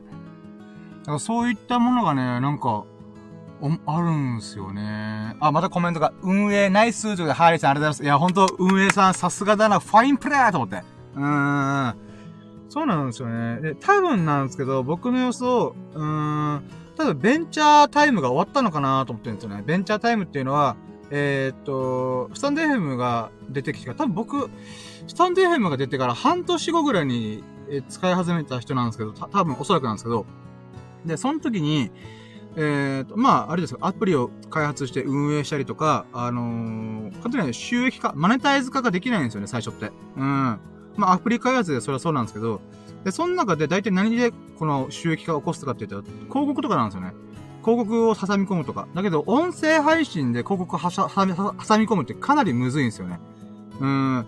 だから、スタンド FM で収益化どこでやるんだろうなーって僕結構気になったんですよね。んで、最近投げ銭とか、えー、っと、メンバーシップとか、あの、音声のコンテンツ販売とかやり始めてるんですよね。これ何が起きてるかって言ったら多分、そろそろやばい、やばいっていうか、あの、融資の期間、えー、例えば最初の1年とかぐらいは、多分資本金というか、この投資家からお金集めて、あの、それでね、あの人件費とか、せあの、設営、設営と運営費用とかを賄すと思うんですけど、こっからそろそろマジで手こ入れしないとやばいぞ、みたいな。うん。だから、ま、収益タイムに入ってんだなと。ベンチャータイムから収益タイム。あ、まあ、マネタイズタイムか。うん。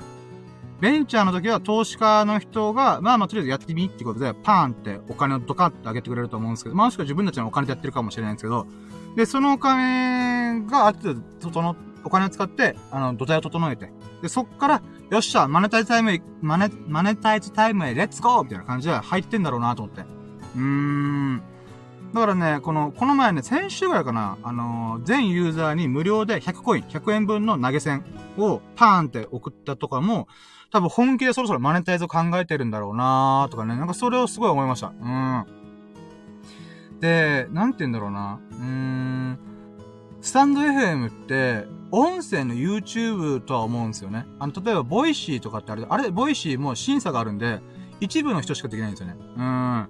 だから僕は、名前も実績もないんで、スタンド FM、あ、YouTube みたいに、誰でも簡単に上げれるやつないかなと思った時に、スタンド FM を選んだんですよね。で、スプーンもあったんですけど、スプーンはね、ちょっと、声に魅力がある人が結構使ってるイメージ、声フェチな人？とか、なんかこの、オタク、オタクというか、なんかアニメとか漫画とかが好きそうなイメージだったんで、僕はこのスプーンというものに、あの、入り込めないなと思ったんですよね。つまり、アニメ好きな人とかって、この声優さんとかすごい好きで、これ声のいい悪いがわかると思うんですよね。で、その時に僕は声って多分、微妙だよな。直調ねえよなと思うんで、うーん、あと、これが好きになる人いるのかなと思うんで、そう考えた時にスプーンで勝負できないなと、かつアニメとか漫画とかで僕は勝負できないんで、なんかほんと、多少の漫画好き、多少のアニメ好きぐらいなんで、がっつりなんかこの声優、このアニメのこの声優さんのこの演技すごいいいんだよねとか、なんかそういうのに語れないなと思ったんで、スプーンじゃなくてスタンド FM やろうと思ったんですよ。で、スプーンの方が確かまだ運営の時間が、あ、期間が長いし、あの、多分、収益化がうまくいってるとは思うんですよね。ただ、勉強、スプーンは勉強しなかったんです、収益化どうしてるかわからなかったんですよね。うん。で、スタンド FM、あ、ごめんなさい。何が言ってるか、スタンド FM はどういうマネタイズをするんだろうってすごい気になったんですよね、使ってて。で、僕はぶっちゃけもうこれは趣味というか、うーん、なんて言うんだろうな。うーん、これでお金稼げるとは思ってないんですよね、ぶっちゃけ。うん。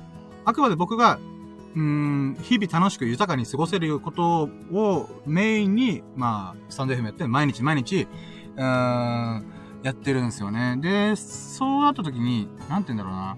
まあ、YouTube とか、あの、TikTok でライブ配信する時のこの練習と、練習って言ったら変だけど、今でも全力でやってるつもりなんですけど、うーん、か、スマホの前で喋るっていう能力を今練習してるんですよね。うん。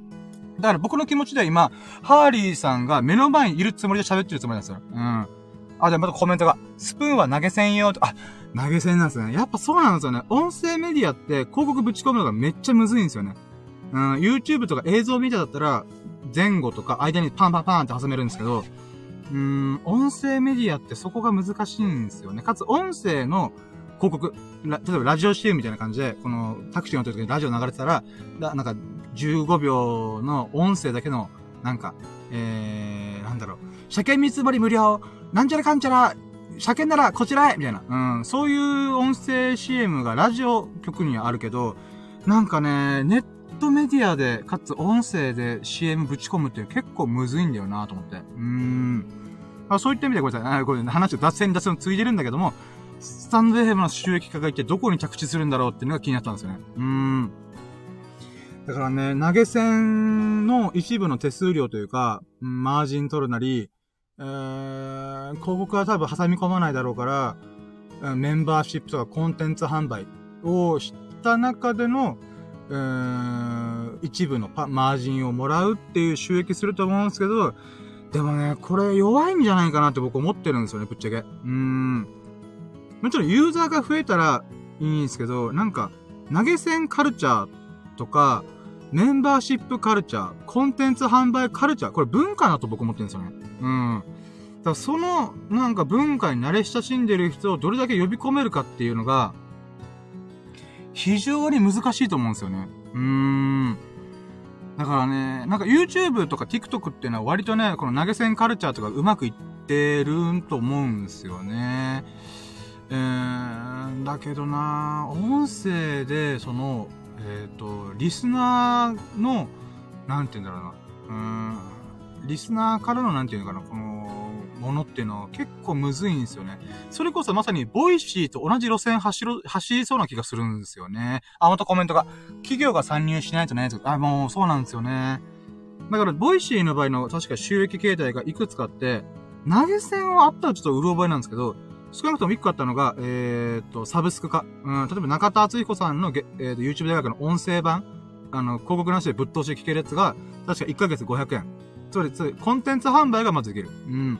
っていうのと、あとは、あの、西野亮廣さん。キングコング西野亮廣さんが確か、えー、ん？西野さん？西野さんが、えー、っと、ボイシーのラジオ、ラジオとか、音声内で、企業、企業のなんていうのかな、あのスポンサーを紹介してるみたいな。っていうのが確かあったと思う。数ヶ月前にやってたと思うんですよね。あの、この、この、えー、ボイシーは、えー、化粧品の〇〇というメーカーの、がスパン、スポンサーしてます。で、確か冒頭ぐらいに言って、そっからボイシーやるみたいな。うん。だからそうなんですよね。あとは何があったかな？投げ銭？違うの、コンテンツ販売？うーん、そうっすね。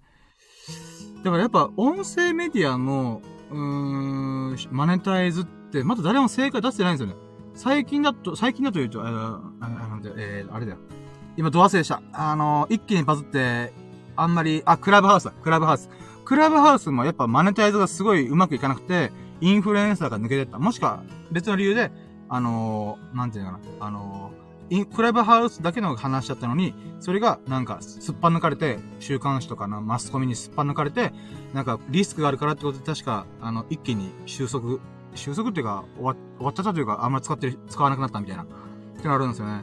だからね、なんか、音声メディアの時代来るぞって思ったんだけども、確かに来てはいるんだよね。うん。だって YouTube すらも僕は、中田敦の YouTube 大学は流し聞きしてるんで、あの、もちろん、み時間があるときは中田敦のこう、わーってこう、ジェスチャーしてるところを見て楽しんでるんだけども、うん、やっぱ基本的には自分が皿洗いとか洗濯物とか何か作業をしながら聞くっていうのが多いんで、確かに音声メディアなんだけど、やっぱそこで言うなら YouTube は強いんですよ。だって YouTube で映像で喋りながら、えー、なんていうのかな、聞くっていうのがあるんで、じゃあ YouTube で良くないってなっちゃうんですよね。でもね、なんかね、音声メディアは音声メディアで可能性はある気がするんですよね。うん。あ、またハーリーさんが音声は来ますねってことで。そうなんですよね。みんな、可処分時間が限られて24時間しかないんで、で、さらに今、情報化社会、コンテンツ化社会なんで、もう、あい、隙間にいろんなコンテンツ、情報がバーって突き刺さっていく中で、うーん、やっぱ何かしながら、聞くっていうので言うならば、音声が強いんだよなとか。僕の友人で、スサノオくんっていう友人がいるんですけど、僕のラジオをね、全部聞いてくれてるらしくて、ラッキーラジ今74回、合計100時間超えてるんですけど、100時間全部聞いたよってこの前言われて、ええー、すげえ、スサノオくんみたいな。うん。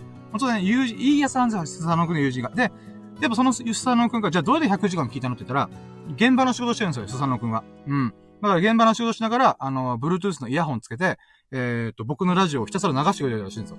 で、でもそれでも100時間か、聞いてくれてるの嬉しいなと思って。で、やっぱ、うん、こんだけ僕がね、もう僕の趣味としてラジオやってるだけなんで、まあ、あわよくば、これで儲けれればなとか、あわよくばこれで YouTube の練習になればなと思ってはいるんですけど、やっぱり音声の時代に来るとしたら、スサノオくんのやり方に沿、合うものを提供しないといけないよなと思ってるんですよね。だから、スサノオくんがね、ほんと時代の最先端来てんな、この子と思って。うーん。ほんとすごい子だな、ありがたいなと思ってますし。あ、コメントが100時間はすごいってこといや、そうなんですよ。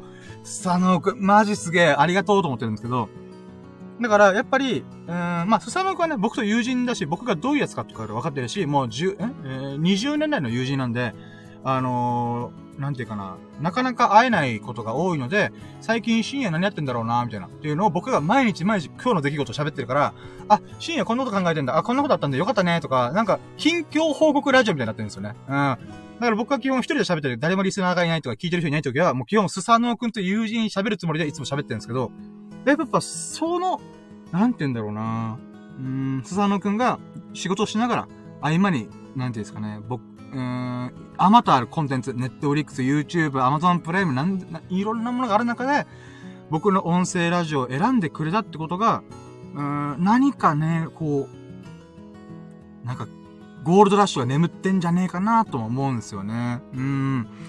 だからやっぱ、うん、ボイシーのやり方が音声メディアの正解に近いのかなと思うんですよ。コンテンツ販売、メンバーシップみたいな。うん。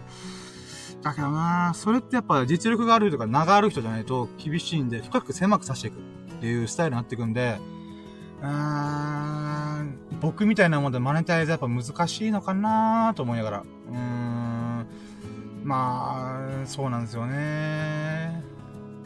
悩み、悩みがつけないというか、せっかくやってるんだったらこれで金稼ぎたいっていうのもあるので、うんまあ、もしかしたらこの、TikTok でライブ配信しながら、スタンド FM でアーカイブ残すみたいな、わけわかんないことしたら、iPhone2 個使ってやるか、やるとか、なんかいろいろやり方考えてみるんですけど、やっぱ結局 YouTube とか映像メディアが強いのかなとか、もしくは映像メディアで頑張って、えっ、ー、と、裏話っていうのをラジオでやるとか。うーん。だから深く狭くさすっていうのがやっぱラジオとか音声配信の正解なんだろうなとは思うんですけどね。うーん、難しい。でも、クラブハウスが終わったっていうか、うまくいかなかったっていうのは、なんかいろいろ考えさせられますね。まあ、あれはアーカイブ化ができないんで、アーカイブ化できないのが一番のネックだったろうなと思うんですよね。うん。あれはその瞬間に聞かないと聞けないっていう、テレビ番組と同じ方式取ってるんで、うん、いつでもどこでも聞ける、うっていうものがやっぱ強いから YouTube に負けたと思うので、そういった意味では、スタンド FM の音声をアーカイブ化がすぐできるっていうのは非常に強い感じがするんですよね。うん。っていうのと、あとはもうコラボ配信とかね。うーん。まあ僕は公開 LINE 電話って言ってますけど、うーん。まあ友人とね、公開、LINE 電話するかのごとく公開 LINE 電話をアーカイブしましたけど、なんかそういう、なんかクラブハウスの、あの、なんか誰でも参加できそうな雰囲気。うん、っていうものと、ラジオ的な部分。いや、ごめんなさい、これ、ごめんなさい、ま、言語化できてねえや。あちょっと考えがまとまってないんですけど、なんかそういうことを最近考えてます。うーん。だからね、ライブ配信でこの BGM が組み込めるっていうのは非常にいいなと思って、まあ、ハーリーさんが以前確かアドバイスしてくれたと思うんですよね。うーん。で、それを無事、こう、組み、今回組み込めたんで、まあ、ティラリラリンみたいな、うん、テレレっててってってみたいな。ドラクエでレベルアップ1個したな、みたいな。やーっとレベル2慣れた、みたいな。長かったな、経験値、みたいな。うーん。まあまあ、そうですね。レベル2行ったんで、まあ、レベル2でもう一回、こう、経験、経験値稼いで、レベル3で、さあ、どうやってマネタイズしよう、みたいな。うん、こんな日々の雑談しか喋ってないラジオで、誰がお金払って聞くんじゃいと思ったりとかね。思いはするので、付加価値をどうにかつけたいんですよね。いやー、悩、悩みが多いですね。うん。あ、ハーリーさんが、やっぱり BGM、BGM あると聞きやすいなって。やったー、ありがとうございます。嬉しいっす。嬉しいというか、もうスタンド FM の運営さんありがとうって感じですね。いやー、やっぱ BGM ある方がいいんですね。うーん、これはいい反応、リアクション聞けたんでめっちゃ嬉しいです。これで多少こう、なんていうかな、リスナーさんが増えてくれたら嬉しいなとか、アーカイブ聞いてくれる人が嬉しいなとか、うーん、思いますね。いやー、あー、レベル3何やるんだろうなあ、編集あ、まあでも、音声の編集する時間やるぐらいだったら動画編集した方がいいからな。うーん、まあ、いっか。あ、はい。ということで。じゃあもう1時間半ぐらい喋ったんで、ハーリーさんをつけてて本当にありがとうございます。うん、ちょっとスタンド FM でどうお金稼ごうかっていう。音声の時代来る来るって言ってるんで、どうにか来てほしいんですけどね。うーん。ど、何が正解なんだろうな。もしくは、うーん、まあ、結局 YouTube と TikTok の二強時代なのか。うーん、難しい。いやー、難しいね。メンバーシップ、コンテンツ販売もな難しいんだよなかといって、投げ銭ってどうすんのと思いますね。投げ銭ちょうだいとか言う、言うんすか？あ、そうか、それこそスプーンとか他のリスナーさんの聞け、他のパーソナリティの聞けばいいんだ。うん。なんだろう、投げ銭を、僕投げ銭文化じゃねえんだよなそうなんで、僕自身が投げ銭カルチャーにいないんだよな。うーん。あ、ごめんなさい。ちょっとまた考え始めたよ。えー、っと、そうなんだよな。投げ銭とか、えー、コンテンツ販売とか、メンバーシップっていう文化なんだよな。そう、仕組みっていうか文化なんだよな。カルチャーなんだよな。で、それで言うなら僕が投げ銭よりはクラウドファンディングとかそっち方面なんですよね。割とまとまってこういう夢叶えたいんだみたいな感じでバーンって言って、うーん、じゃあそれに応援するわみたいな感じで投げ込むスタイルなんで、なんかね、投げ銭っていうのをみんながしたくなる瞬間って何なんだろうなっていうのが分かってないんですよね。うーん。もちろん、僕は中田敦彦さんの、ああ、でもな、うん。大好きなんで、YouTube 大学とかちょっちゅう見てるんで、えー、それでなんか投げ銭を、投げ銭はしてないか。してないな。そうか、オンラインサロン入ってるから。あ、クラファン、ああ、クラウドファンディング、ファ、クラ、クラウド、クラウドファンディング？あの、みんなでお金出し合って、このプロジェクトを成功させようとか、なんか、50万の目標金額があって、それに対してやっていくみたいな。まあ、クラファン？うん。50万円をみんなでこう、かき集めて、やるみたいな。うーん、なんかあるんですけど、そういうので、なんか1万円出したりとか、なんかそういう文化はある、あ、文化とかカルチャーにはいるんですけど、こういう夢が、I have a dream!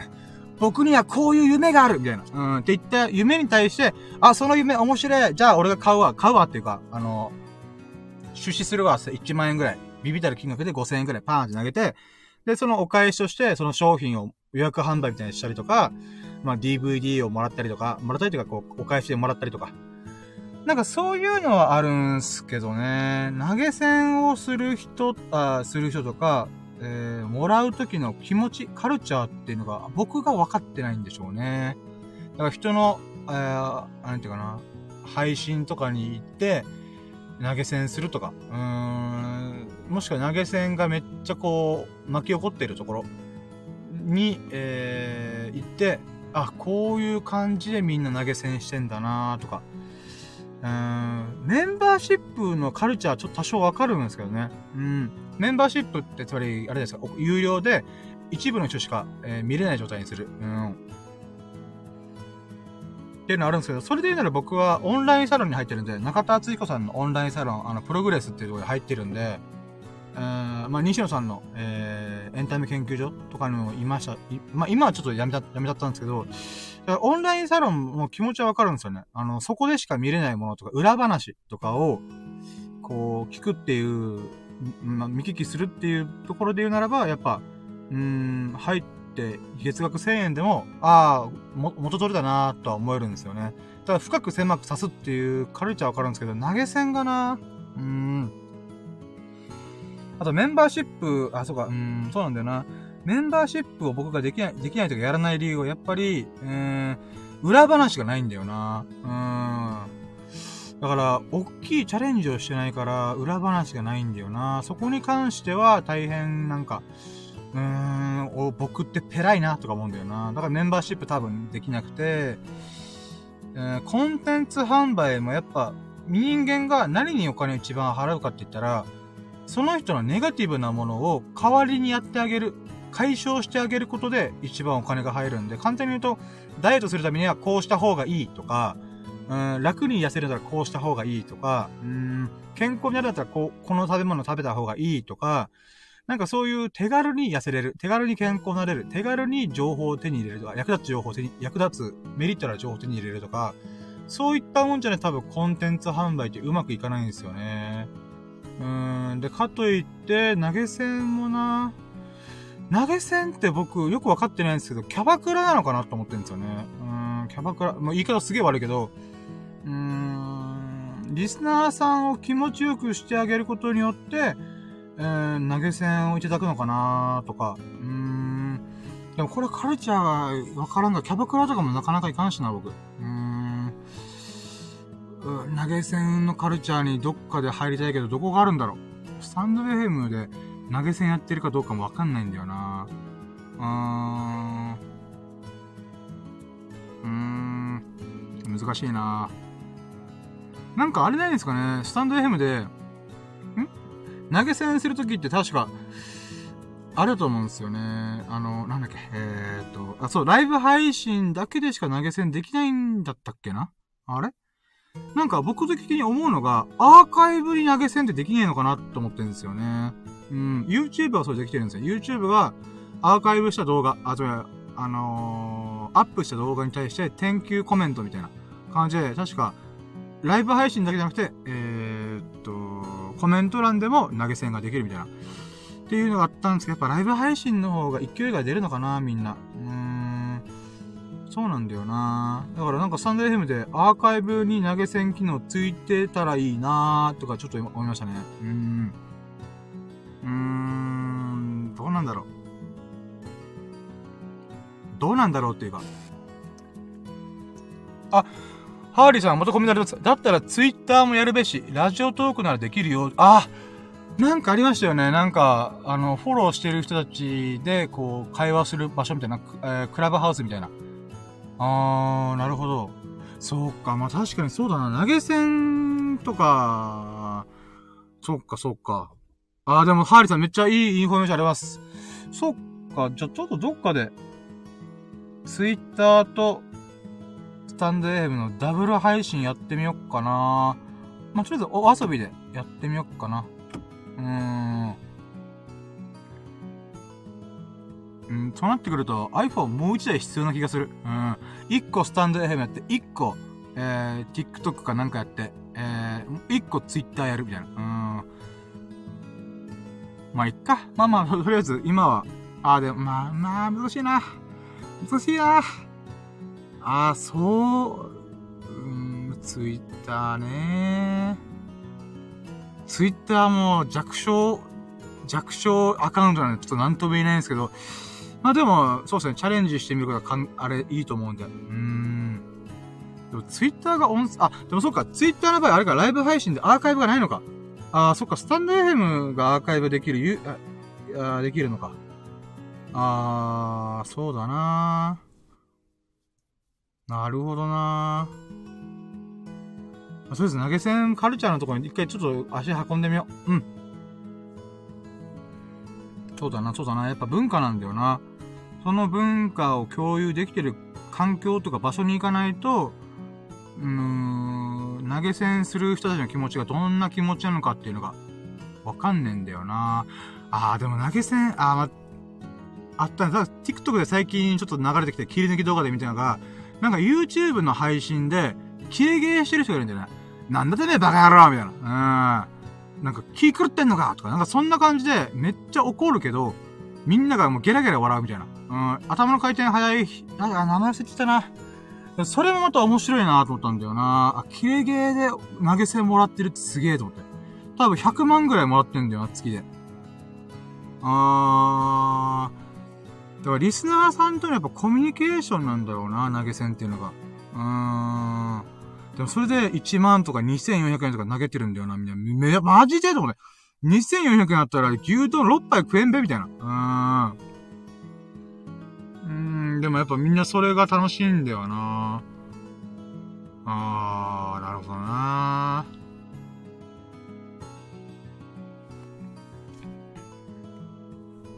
多分な、あ、今100万って来た。ごめんなさい。僕がちゃんと聞いたわけじゃないんですけど、あの、この切り抜きの配信のか感じで、勢いでみんなが2400円とか5000円、1万円とかバーってやってんで、多分それが100件くらいザラにあるんですよね。だから多分マジで稼いでる人なんですよね、その人。うーん、なるほどなーと思って。名前なんだっけな？忘れちゃったんだよな。なんか、すごい、チンピラみたいな風貌でガラシャツ着て、メガネかけて、ちょっとシュッとしてる、痩せ型の人なんですよね。金髪の単発うーん。の人で、名前忘れちゃったなメガネかけてるんですよね。だからそういったものでやって、やってる人もいるんだと。ああ、でもあれもまた投げ銭文化の人だな。なるほどな。やっぱ面白いコメント返しとか、結構そこに行き着くんだろうな。うーん。なるほどな。それ難しいな。そんな大喜利みたいなパッパって答えられたら僕ラジオ1時間40分喋ってねっつーのと思うんで、長く喋らないと僕が気が済まないからるし、こう説明するのも長ったらしい、長ったらしいんだよな。あやっぱ頭がいい人がやっぱそういうのでこう、登っていくんだろうな。パパってこう、切り返すことができる人。いやー、難しい。うん。まあでもね、練習、練習がてらの意味を込めて1時間、まあ逆に言えば1時間40分喋れるやつ、まあいないと思うから。うん。そこで何かしら僕の才能がどこかの場所で輝け、輝けばいいなと思うから。うん。そうねー。そうな。でもコミュニケーションが投げ銭とかに繋がるんであれば、僕も詰んでるけどね、終わってるけどね、もう。絶対こうコミュニケーション上手くない筆頭だからね、僕は。ってなると役立つインフォメーションとか、中田さんみたいに、こう、本の要約を説明するとか、何かしら別の方向で頑張らないと、ダメなんだろうなあ、なんか急になんか真面目モードとかブルー、ブルーではないけど、うん。新ミリモードだ。新ミリの中でギターがジャランジャランのって BGM が流れてるよ。ああ。コメントで頑張ってて、え、ありがとうございます。ハーリーちゃん優しい。この前のアドバイス本当にありがとうございました。いや、アドバイスを一応今回適用できたんで、うん、よかったよかった。うん。はい、ということで、えー、じゃあもう1時間40分、まあ1時間50分ぐらいから喋ってるので、一旦切って、これから僕は飯を食いに行こうかなと思いますね。ハーリーさん本当にお付き合いでありがとうございます。嬉しかったです。あ、応援してますってコメント本当にありがとうございます。はい。ということで、えー、じゃあ1時間40分あたり、えー、ハーリーさんお付き合いで本当に本当にありがとうございます。で、アーカイブでおそらくスサノくんが、えー、102時間目聞いてると思うので、いつもありがとう。で、秀樹さんもね、あの、いろいろお付き合いいただいて、えー、これのアーカイブも聞いてくれてると思うので、本当にいつも皆さんに、皆さんの声だとしては、えー、ちょっと楽しく喋らす、喋ることができております。うん。で、いつかこれでお金の手にマネテできればいいなと思いながら、あ淡い希望を描いております。淡い欲望。うん、まあ、淡い希望なんだけども、どす黒い欲望だよね、僕の場合。うん、絶対チャリンチャリンしてやるんだみたいな。うん。まあ、その一歩としてね、今日またラジオが1時間40分喋れたんで、本当に良かったなと思います。というこということで、おも、えー、面白いなとか、いいなと思ってくれましたら、ハートマークやフォローをぜひとも何卒よろしくお願いします。えー、で、皆さんからコメントもお待ちしております。えー、あなたのラッキーを、最近のラッキーを、えー、コメントぜひしてもらって嬉しいなと思ってます。で、ハリーさんみたいにね、こういろいろコミュニケーションできるのもすごい嬉しいので、そういうコメントもぜひお待ちしております。ということで、えー、最後までお聞き本当に本当にありがとうございました。えー、皆様がほからかな日々と、幸大きい日々を過ごすことを心の底から祈っております。Thank you for listening! Have a nice day! ありがとうで、えー、っと、今回のラッキーラジオが74回、シャープ74の昨日のささやかなラッキーを語るラジオです。あー、投げ銭が来た。イチャチョコホワイトがプレゼントされた。ありがとうございます。マジか、ありがとうございます。嬉しい。これが投げ銭か。いや。ーありがとうございます。いやー、まあまあまあ、そうか、終わり時の記念で送るパターンもあるんですね。また勉強になるな。なるほど。もう、ハーリーさんのライブ配信とかもあったらもうちょっとそこにお邪魔して投げ銭返しできるようにちょっと、うーん、頑張ります。あ、あ、なんかあと10分でライブ放送が2時間になるので、2時間を超えたらライブ配信アーカイブを公開後に編集、あー、はいはいはい、わかったわかった。なるほどなるほど。基本的にノー編集で言ってるからあんま関係なかった。だった。あ、ごめんなさい。はい。えー、じゃあ、ハーリーさんも、板チョコホワイトめっちゃ嬉しい。やったぜ。いやー、バレンタイン、あ、バレンタインもうちょいじゃん。ありがとうございます。そういうことか。板チョコホワイトっていうのはそういうことなのか。もう、浮世離れしすぎて、来週バレンタインデーとか、来月ホワイトデーとか全く気にしてなかった。いやー、ありがとうございます。めっちゃ嬉しい。えー、いやー、嬉しいな。じゃあ、ことでもう嬉しいことがいっぱいあった。えー、20、あ、違う、えー、嬉しいことがいっぱいあった。シャープ74、74回目のラキラでした。ありがとうございました。よっしゃ、では終了。本当にハーリーさん、ありがとうございました